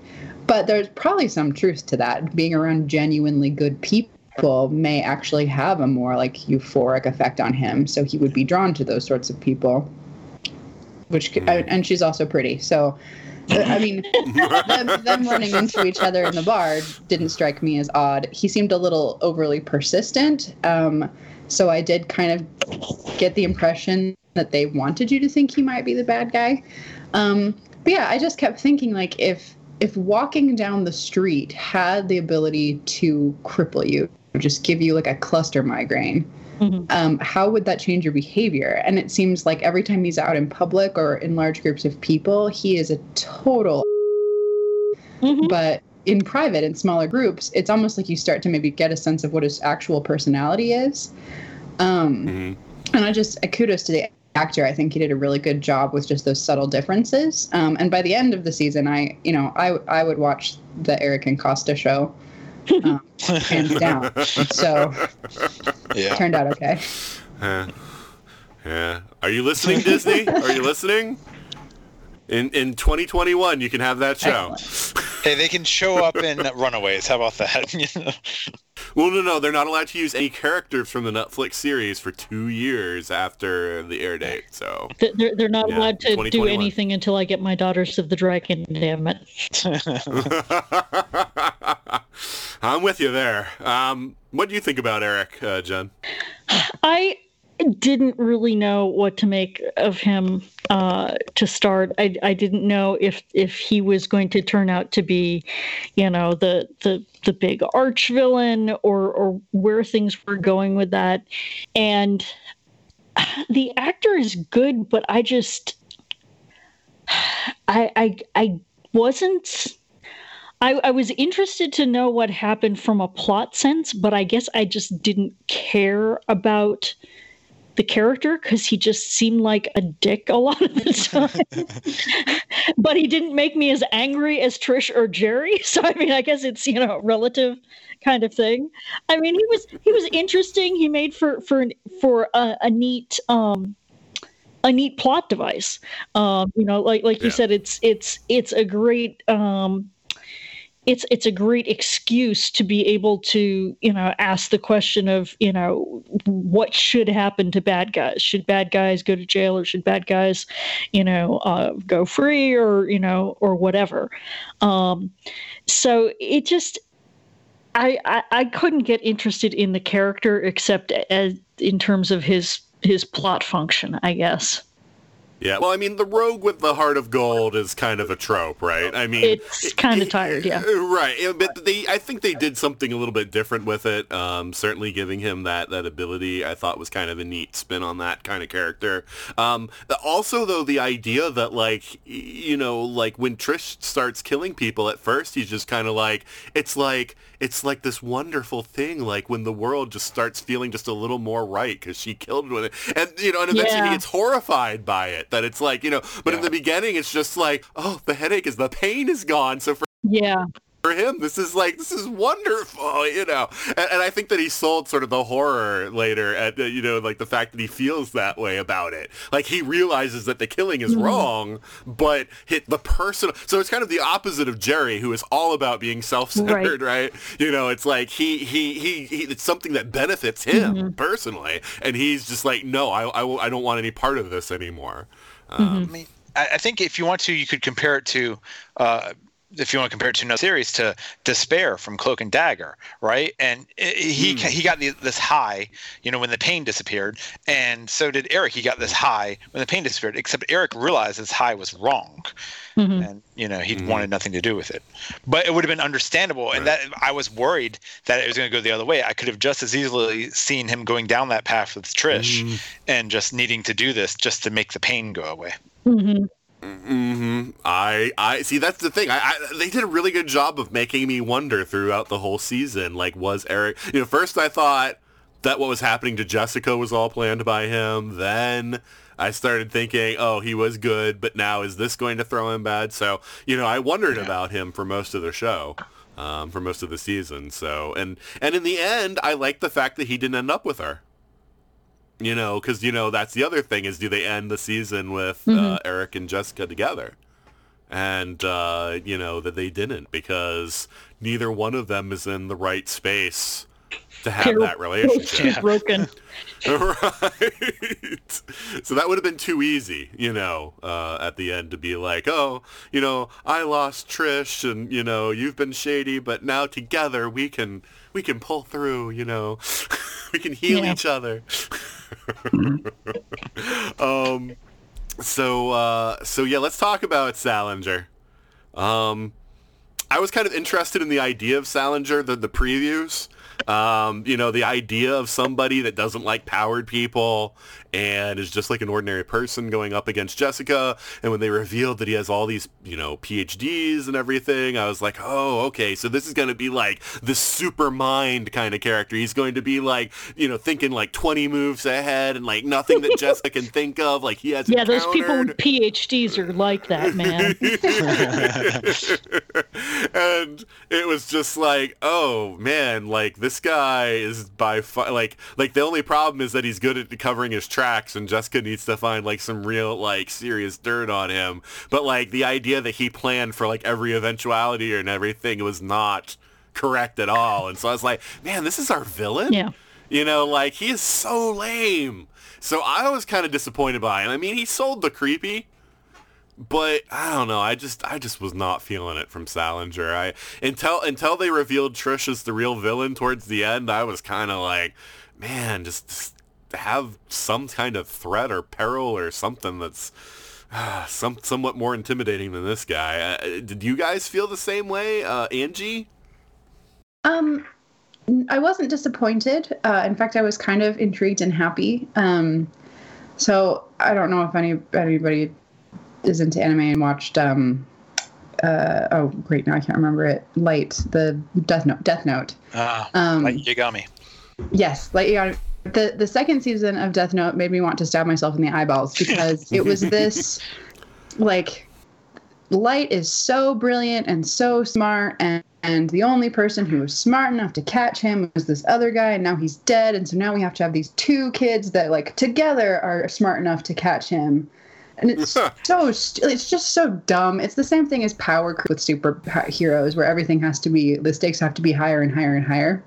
I yeah. loved that he didn't have any powers, and I loved that he just wasn't actually that smart. I love the fact that he would, you know, put these people in these horrific situations and make these assertions about them, and they're just wrong.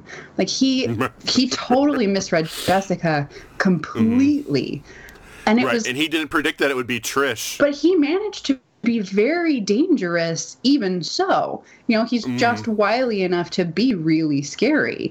Um, so I really appreciated that it wasn't someone powered and it wasn't a mastermind. It was somebody who was bright and totally committed and a little bit nuts on their philosophy. Hmm. Okay, Jen, what did you think about Salinger? I was really bored with him. Um, I felt I felt bad, and and I felt uh, I felt guilty every every time I started be feeling bored, um, because I wanted to be like, oh, I see what they're doing with making it a non-powered person, and you know, making it so Jessica has to you know actually do more hands-on detective work and all that. But I just was like, am I watching C S I? you know, I, I just, I didn't, I didn't feel like I was watching the show that I wanted to be watching. Mm-hmm.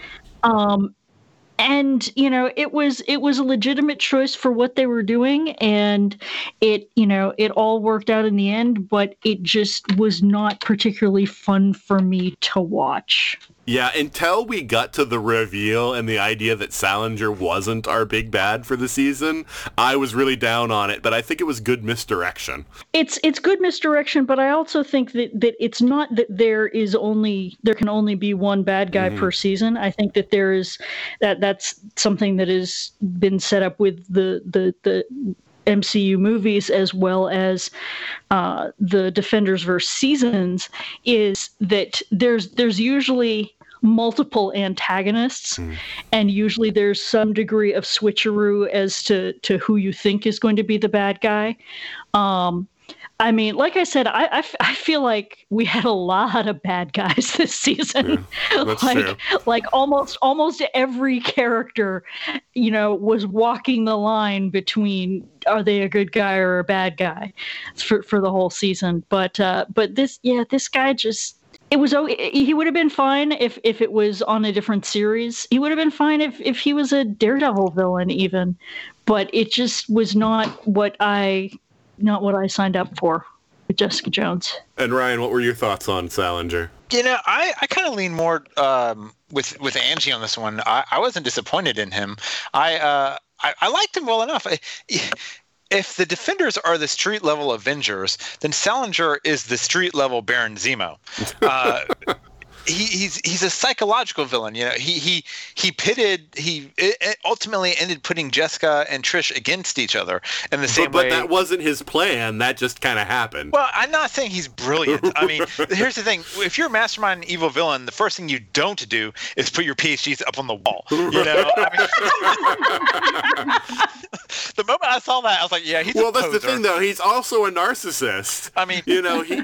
He's he's he's obsessed with this idea yeah. that because he's he's worked hard, I've put in the hours, I've done it, you know, like that, that he is he's special, you know, like other people just get things through this magic talent, mm-hmm. but I put in the effort. So you know. He's got a great work ethic, yay! Um, right. but, but, but but I guess my point there is. Like and like it's the same thing when we saw his apartment and everything. I thought, oh, okay, so this apartment's just an act. He's really got like an evil lair. Evil lair, yes. Totally. This is it. You know? I mean, he's a bargain basement, uh, you know, criminal mastermind, super genius. Um, Uh, but and even still, despite that, he didn't disappoint me because he was what he was, which was basically uh, a serial killer, a, a psychological mm-hmm. serial killer. No. Yeah, it was maybe a little C S I or Mind uh, Hunters or something like that, mm-hmm. but it was still entertaining because that's kind of Jessica's forte, right? I mean, it doesn't get any more psychological than Kilgrave. It doesn't get any more psychological than, you know, her issues with her mother. So mm-hmm. this is just a guy who is... as close to, I guess he's another example of, if you could say that Kilgrave was pure evil because no one could tell him no, this guy was pure evil because he thought he was smarter than everyone else. And it's a different path to the same result. Hmm. No, fair enough. I just personally, I mean, my feeling is more like Jen's. I, I, I kept wanting him to be more. I wanted him to be more capable. I wanted him to be more into. He like got- he picked a fight with Jessica. He picked a fight. He picked a wrestling fight with Jessica. Yeah. Like, and it's just like, oh my god. I mean, how stupid are you? Like I said, he's he's book smart, not street smart. You know. But, I mean, but on the other hand, he did manage to get Jessica to defend him on multiple occasions and to destroy evidence for him, and that's no yeah. mean. Right. No, true enough. Although I think, didn't we agree that Jessica destroying the evidence for him was the wrong move? Yeah, so. Absolutely. Mm-hmm. He managed to get her to do it. You know? Yeah, it's, I feel like that was poor writing. Yeah. Plot right. Contrivance, never. You know? Yeah. Well, I mean, it was, it was, it was. That was also to, you know, to to sh- showcase part of her relationship with Trish too, in mm-hmm. terms of what what one would do and the other wouldn't. Yeah, no, it's it's true. I mean, yeah, again, we're dealing with someone who hid his trophies behind, you know, a dresser. You know, I mean, who dealing with someone who buried his first murder victim under their parents'. Their parents. Oh, okay, all right, no, no, no, no, no, no. That was that was like real villainy, where he does like the whole like charitable act for the family yeah. and buries the son in the backyard under the gazebo. They that had the that whole was like wrestling super team. Genius, you know? Right? Yeah, that was that was actually both really smart and also like truly despicably evil. So. I give him credit on that one. Okay. But, uh, yeah, yeah. Uh. Um, but it was too easy for Jessica to push his buttons. I mean, I won't disagree with that. Yeah. Yeah, he's certainly... I mean, he was, he's control. basically... Uh, okay, if... if Kilgrave is like, you know, misogyny, then this guy is basically men's rights activists. Um, yeah. You know, he's got all the answers. He's smarter than everyone else. If we just listen to him, things mm-hmm. are much easier, you know. He's Captain Well, actually. Yeah. It's so man. Oh, no. Yeah. Yeah, see, I kept expecting, like, oh, he already knows all about Trish. He's he's got it all figured out. And it's like, no, he was completely surprised that Trish had mm-hmm. powers, that she was the one that came when the mother was killed and everything else. It was just like, yeah. So I thought that, like, he mm-hmm. was going to release pictures of Trish, you know, in the costume and everything. And I, yeah, I mean, obviously, I mean, that was the thing that when he was beaten up, he used as the leverage. But I thought he had all that information well before that and was going to end up having some master plan around it. But yeah, I, yeah. I was expecting Baron Mordo and we got Baron Zemo. You know, but uh. I, I will say, I, I guess to bring it back to just his and Jessica's relationship, the end when she used his own tricks on him, uh, that was when, you know, she let him think she was tied, she tied mm. up and, you know, drugged and everything, and she got it all on tape. I mean, yeah, mm. it, it was kind of obvious, but I got a lot of satisfaction out of it. No. Yeah, the fear that he had, too, like when they have him downstairs and he hears all the people getting beaten up and everything, and he's mm-hmm. just like, you gotta get me out of here, you gotta get me out of here, you know? Do I? Like he, Do I, though? He, he, right, yeah. Yeah, he got his comeuppance, so, yeah. you know. Um, so, yeah, um... things that we haven't, like, is uh, there anything from this season that you wanted to talk about that we haven't gotten to yet? Um, let's start with you, Ryan. Uh, pass. Okay. Angie? Um, two things. Costa's awesome. I loved him. Yes. Um, okay, sure. The the other thing was um, when Kith left Jerry at the end, it was like the perfect comeuppance. But I couldn't help but think that they were so perfectly awful for each other.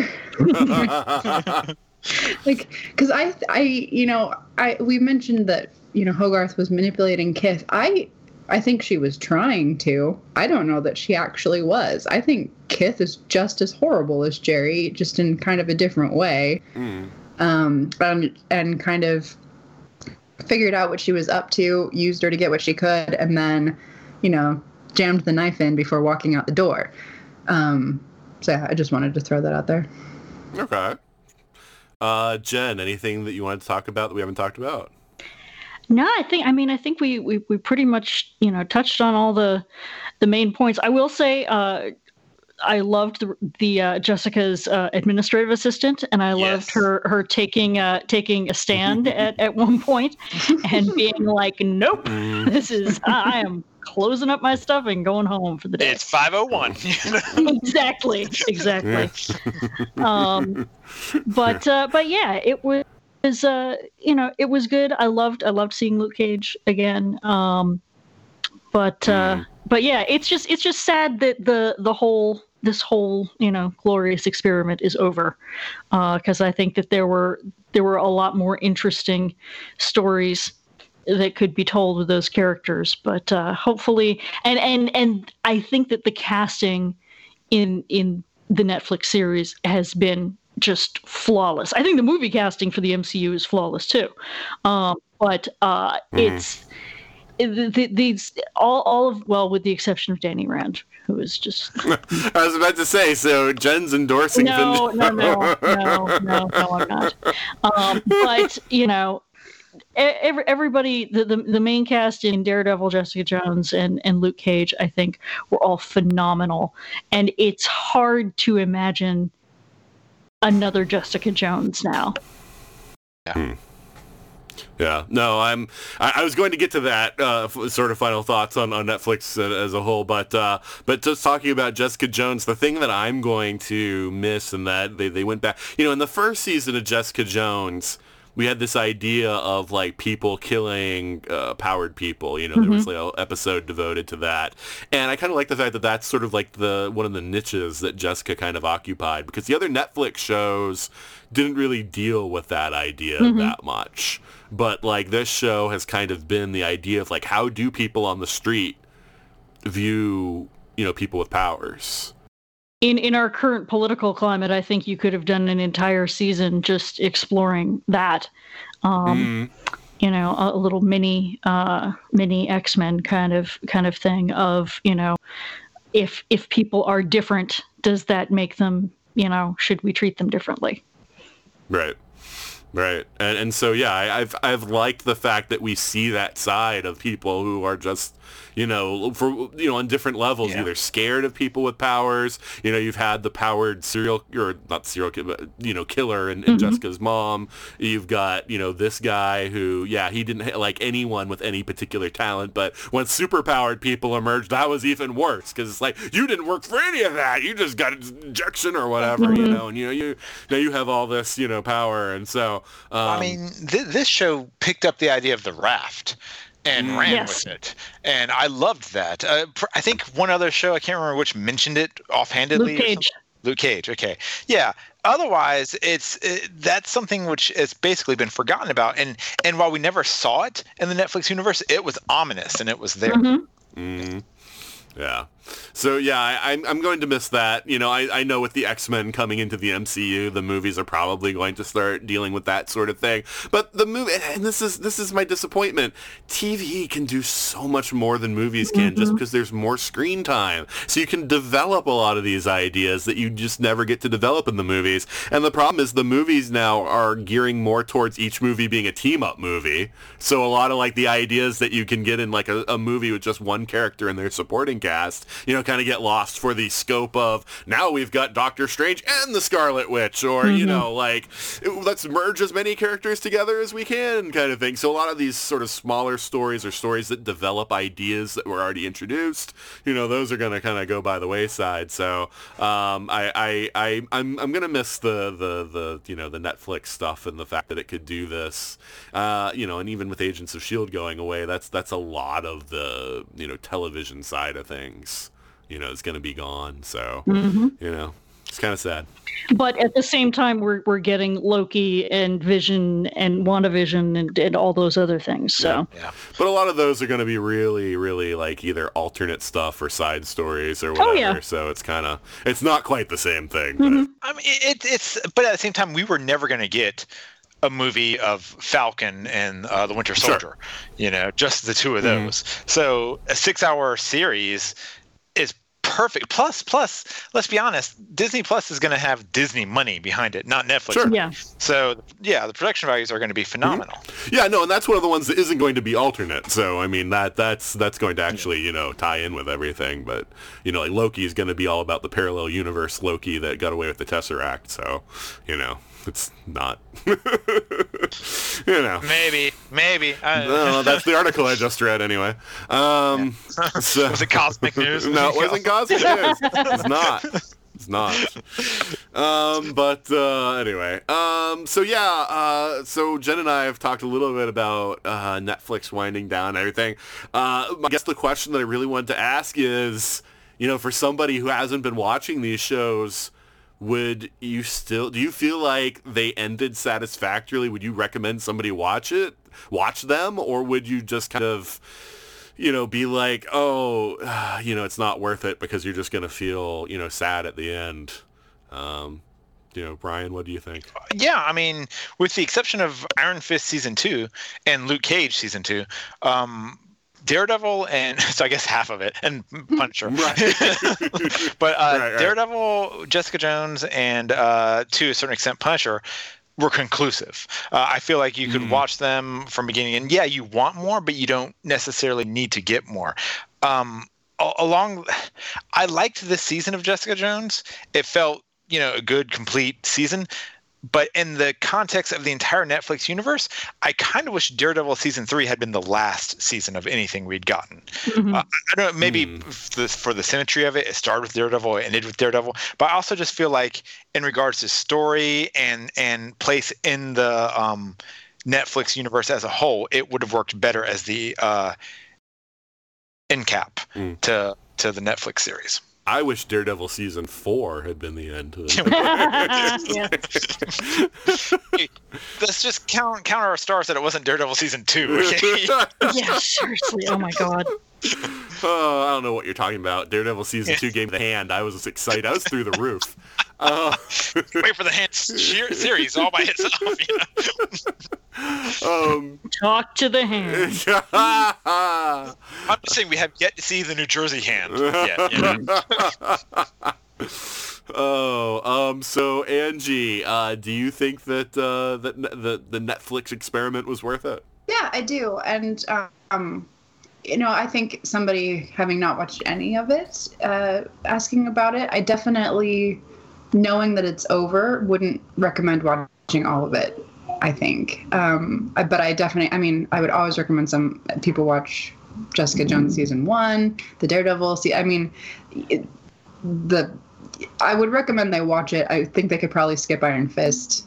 Mm-hmm. Um, And Defenders. Defenders. Yeah. yeah. So, but yeah, I, I, I think there's a lot of really neat stuff that's packed in here that we're unlikely to see in the the the movies, the the cinematic mm. there. So yeah, I'm just really sad that I'm never gonna see, you know, a Wakanda Outreach Center in Harlem. Yeah. Awesome. I wanted my epic meeting between Wilson Fisk and Luke Cage. Yeah. Yeah. They'd both be rocking really awesome suits. There might be some hats involved. Well, where do you think they meet? They meet at the tailor. uh, but then again, I didn't expect Fist to go back to jail at the end of season three of Daredevil, so I thought maybe he'd be moving in on Harlem at some point, and then they could do like him as a Luke Cage season three character. But you know, whatever. Mm. Um, so Jen, yeah. So at the end of the day.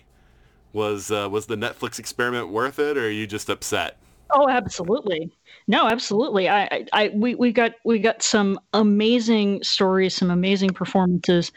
Uh, we we got to see a kind of story that they're they're ne- never going to tell in the movies mm. because because reasons. I mean, my all-time favorite M C U movie is Winter Soldier. Far and away.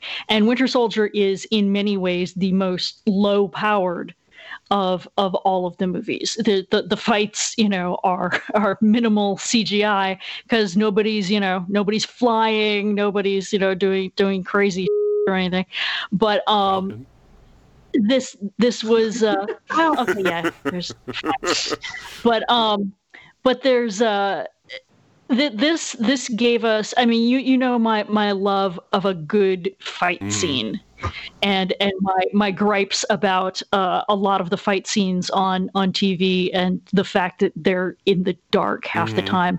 I, Daredevil gave us like two or three of the best filmed fight scenes like mm-hmm, ever. Yeah. Um, and and the the you know the things that, that Luke Cage did in terms of the way that they melded the, the, the things that you can do with music and with color and with cinematography mm-hmm. were were just just breathtaking. Um, that was interestingly Luke Cage on the T V side and Black Panther on the movie side uh, had two of the strongest supporting casts of women in the entire M C U. Um, and just, just so, so well done and so well developed. I really have nothing nice to say about, about Iron Fist except Colleen's awesome, and I wish I wish we I, w- I want my Daughters of the Dragon, but uh, beyond that, um, yeah, I, I think you know defi- definitely uh, uh, Jessica Jones season one is my favorite, followed by Daredevil season three, followed by probably Daredevil season one, um, and then the Luke Cage stuff. But um, yeah, it's they've they've done some amazing stuff, and I think that it's it's worth watching the the seasons that are good, mm-hmm. and it's worth taking ten minutes to read a summary of the seasons that are bad. Yeah, I mean, to, to real quick, you know, follow up on Jennifer's point there. By any metric, these shows overall, this experiment overall was successful in terms of viewership, in terms of quality uh, mm-hmm. across the board. Let's make no mistake uh, about it. Net, the Netflix M C U shows were killed over politics, over mm-hmm. internal business decisions, and it had nothing mm. to do with uh, the shows themselves. Yeah. Well, I mean, we think that, but Netflix never releases their well, numbers, so granted, we don't well, know that for sure. But we, but we know that Disney is starting a streaming service. Uh, right. I mean, no, I, I know. I know. But I'm just saying that, you know, because I, you know, like we, you know, we know people who have, who watched one or two of the shows and then like just dropped it. You know, so I mean, do do we really know that going into the second and third seasons of these shows that, you know, the numbers were still, you know, there that were there in the first seasons? You know, it's different being a hardcore fan than, you know, people who are casual, you know, it's, viewers. It's, I'll grant you it is an assumption, but it's one that I feel pretty safe making, and I would bet decent money on it, uh, on on viewership for, with the possible exception of Iron Fist two, of Luke Cage, of Daredevil three, and Jessica Jones three, of all having decent you know, viewership ratings to at least justify uh, uh, all th- other things. Another season, yeah. Yeah. Sure. No, and I can't deny that either. I just know that it's become increasingly harder to find people to do these podcast episodes because they're like, oh, I haven't watched it, you know. So that's anecdotal, but I'm just saying, you know, if that's a if that's a cross section of the actual viewership, then no. That's, you know, that that's troubling. Yeah, but that's also, there's just so much to watch. And yeah. why watch something you know is like, it's like, I still haven't watched Inhumans yet. That's my one blind spot. do you don't, do you don't. still have, do you have it like queued up somewhere yes, on a D V R or something? Yeah. That's, that, see, okay, if that's your blind spot, you're better off putting out your eyes than opening up that blind spot. No one should ever watch it ever. You, well, well, Ryan, I did a whole episode that was I watched it so you don't have to. That was part of the title. So just listen to that episode. I'm You're good. good. Uh, yeah. yeah. So, um, oh God, Inhumans. Why did we invoke Inhumans? No, the show that you really need to watch that you didn't watch, Ryan, with both shows, you just need to watch Black Lightning and you need to watch The Gifted. Yeah. Those are the two shows that you haven't watched that you need to well, watch. I'll watch Black Lightning before Crisis because, you know, it's going to be involved. But that but that's it exactly right there.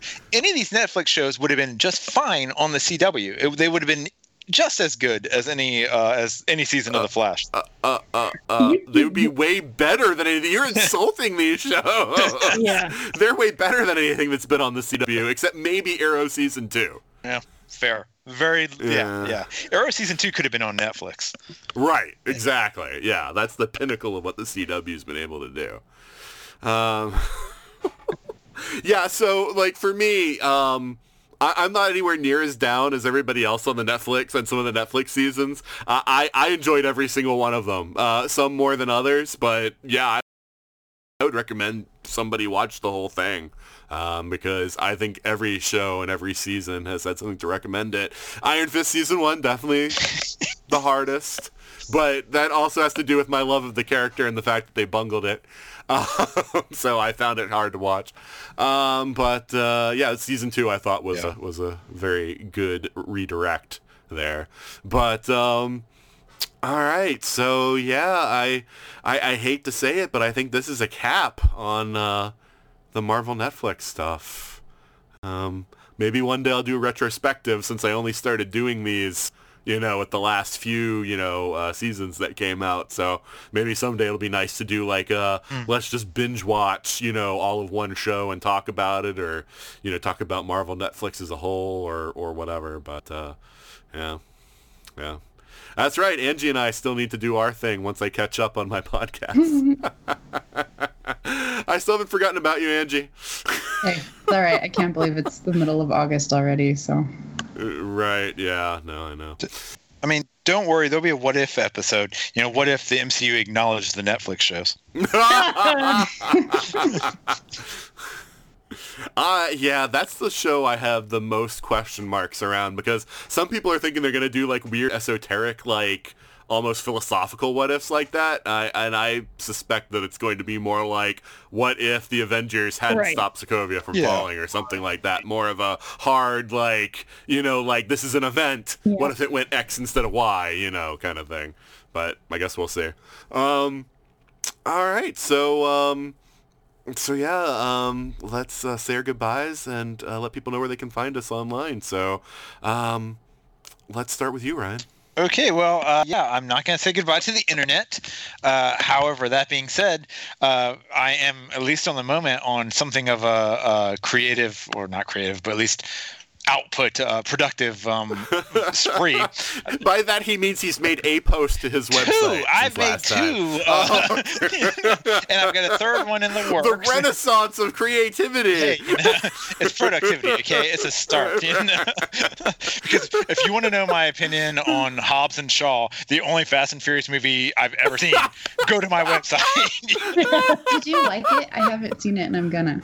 Um, it was fun. I honestly don't think you need to see it in the theaters, but uh, it was fun. I mean, you know, you could do worse.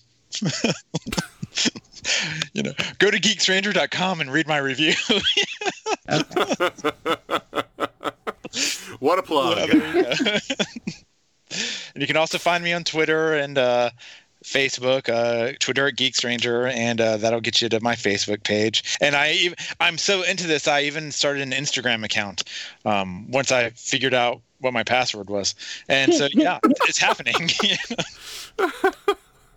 All right. Um, Angie, why don't you say goodbye and let people know if they can find you online? Uh, yeah, so this is me signing off. Um, I apparently have all sorts of social media accounts that I forgot I created and don't know how to get into. Um, so you will not be able to find me there, only here. Yeah, I loved it when you asserted that you didn't have a Twitter account, and I'm like, but I found it. I, and no, it's a picture of you, so it has me. to be you. But yeah. Um, Jen, why don't you can you say goodbye and let people know where they can find you? Uh, goodbye, everyone. Um, I, you. It's not that you can't find me, but I'm challenging to find. Um, I'm I'm not I'm not having uh, undergoing an internet fast by any means, but um, uh, my Facebook is I don't friend a lot of people, um, and I don't make public posts. So unless you already know me, that unless you're already friends with me, probably not going to see my Facebook. Um, and I do post occasionally on Twitter, but uh, you know. Not not much. I repost things. I, you know, a lot of it is academic stuff. So yeah, basically just, just look for me when I when I pop up like Brigadoon on a podcast.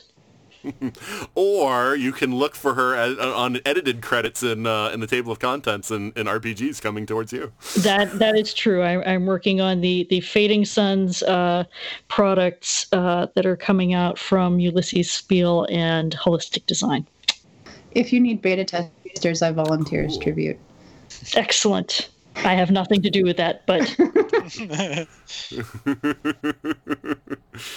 All right. Well, Angie, Jen, and Ryan, thank you so much for being on the show. Thanks for having us. Thank you. Yeah, it was fun.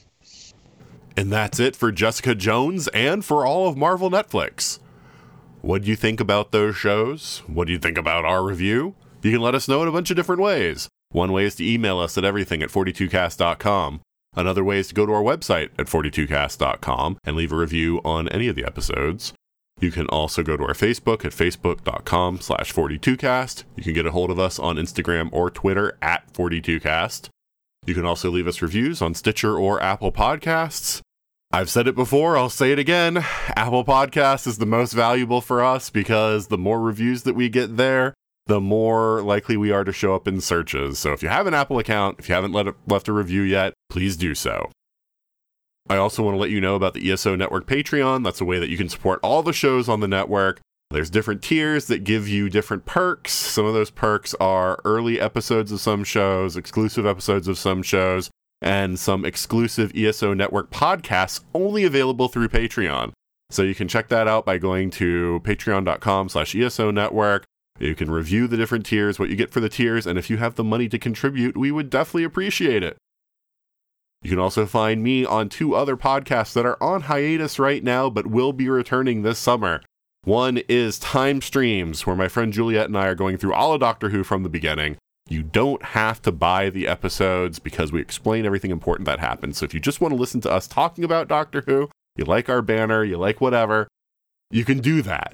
But if you have access to the episodes or want to buy the episodes, then you'll definitely get more out of it. So once again, that's Time Streams. We've already gone through a bunch of episodes of Doctor Who. So, I mean, even though it's on hiatus, if you haven't checked it out yet, you can check it out. The other one is Legendary Forces, where Juliet and I, again, this time joined with Joe, Ashley, and Corey, are going through all of Star Wars fictional media from the beginning. So that's the comics, novels, movies, T V shows, anything that happens in the universe. We're not reviewing media like fanzines or anything like that. We'll tell you how good the stories are, but then we'll also review them in the context of what does this mean for Star Wars? What ideas about the series continued on? What got changed? Like when new movies got released and the canon was basically updated, you know, what of the extra material still worked with that new system? And so we discuss all those kinds of things, and that's Legendary Forces. If that sounds interesting to you, check it out. We've already got a few episodes up there, but we've recorded many more that are going to be up there soon. At this moment, I have nothing new to talk about as far as stuff Beth and I are watching. I'm recording this outro pretty soon after the last one that I've recorded. Other than that, we have gotten into the back half of Titans, so we can finish up that show, but that's really the only update that I have there. Still going to Chicago TARDIS, still going to Fan Expo Chicago. So again, if you're going to either of those, you hear my voice, feel free to say hi. Uh, I always like to get that kind of feedback. I get it quite a bit at Chicago TARDIS. Not sure I've ever had it at Fan Expo Chicago, so that would be a cool new experience. So yeah, if you if you hear me, definitely uh, say hi and that you listen to the show. I'd really appreciate that. Well, that's a wrap for this week. Join us back next week when Rachel Ziegler will not be joining us. And until then, this is Nathan signing off.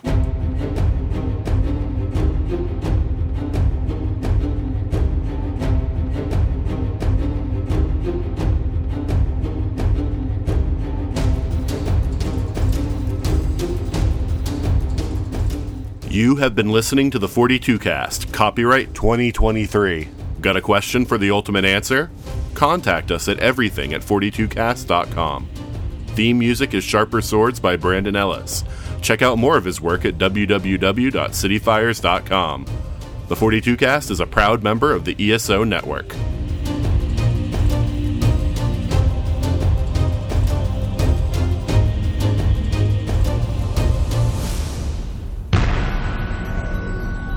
has been a broadcast of the E S O Network. Be part of the crew and help support our shows by donating to our E S O Patreon or by shopping at the TeePublic store, which can all be found at w w w dot e s o network dot com. The E S O Network, your station for all things geek.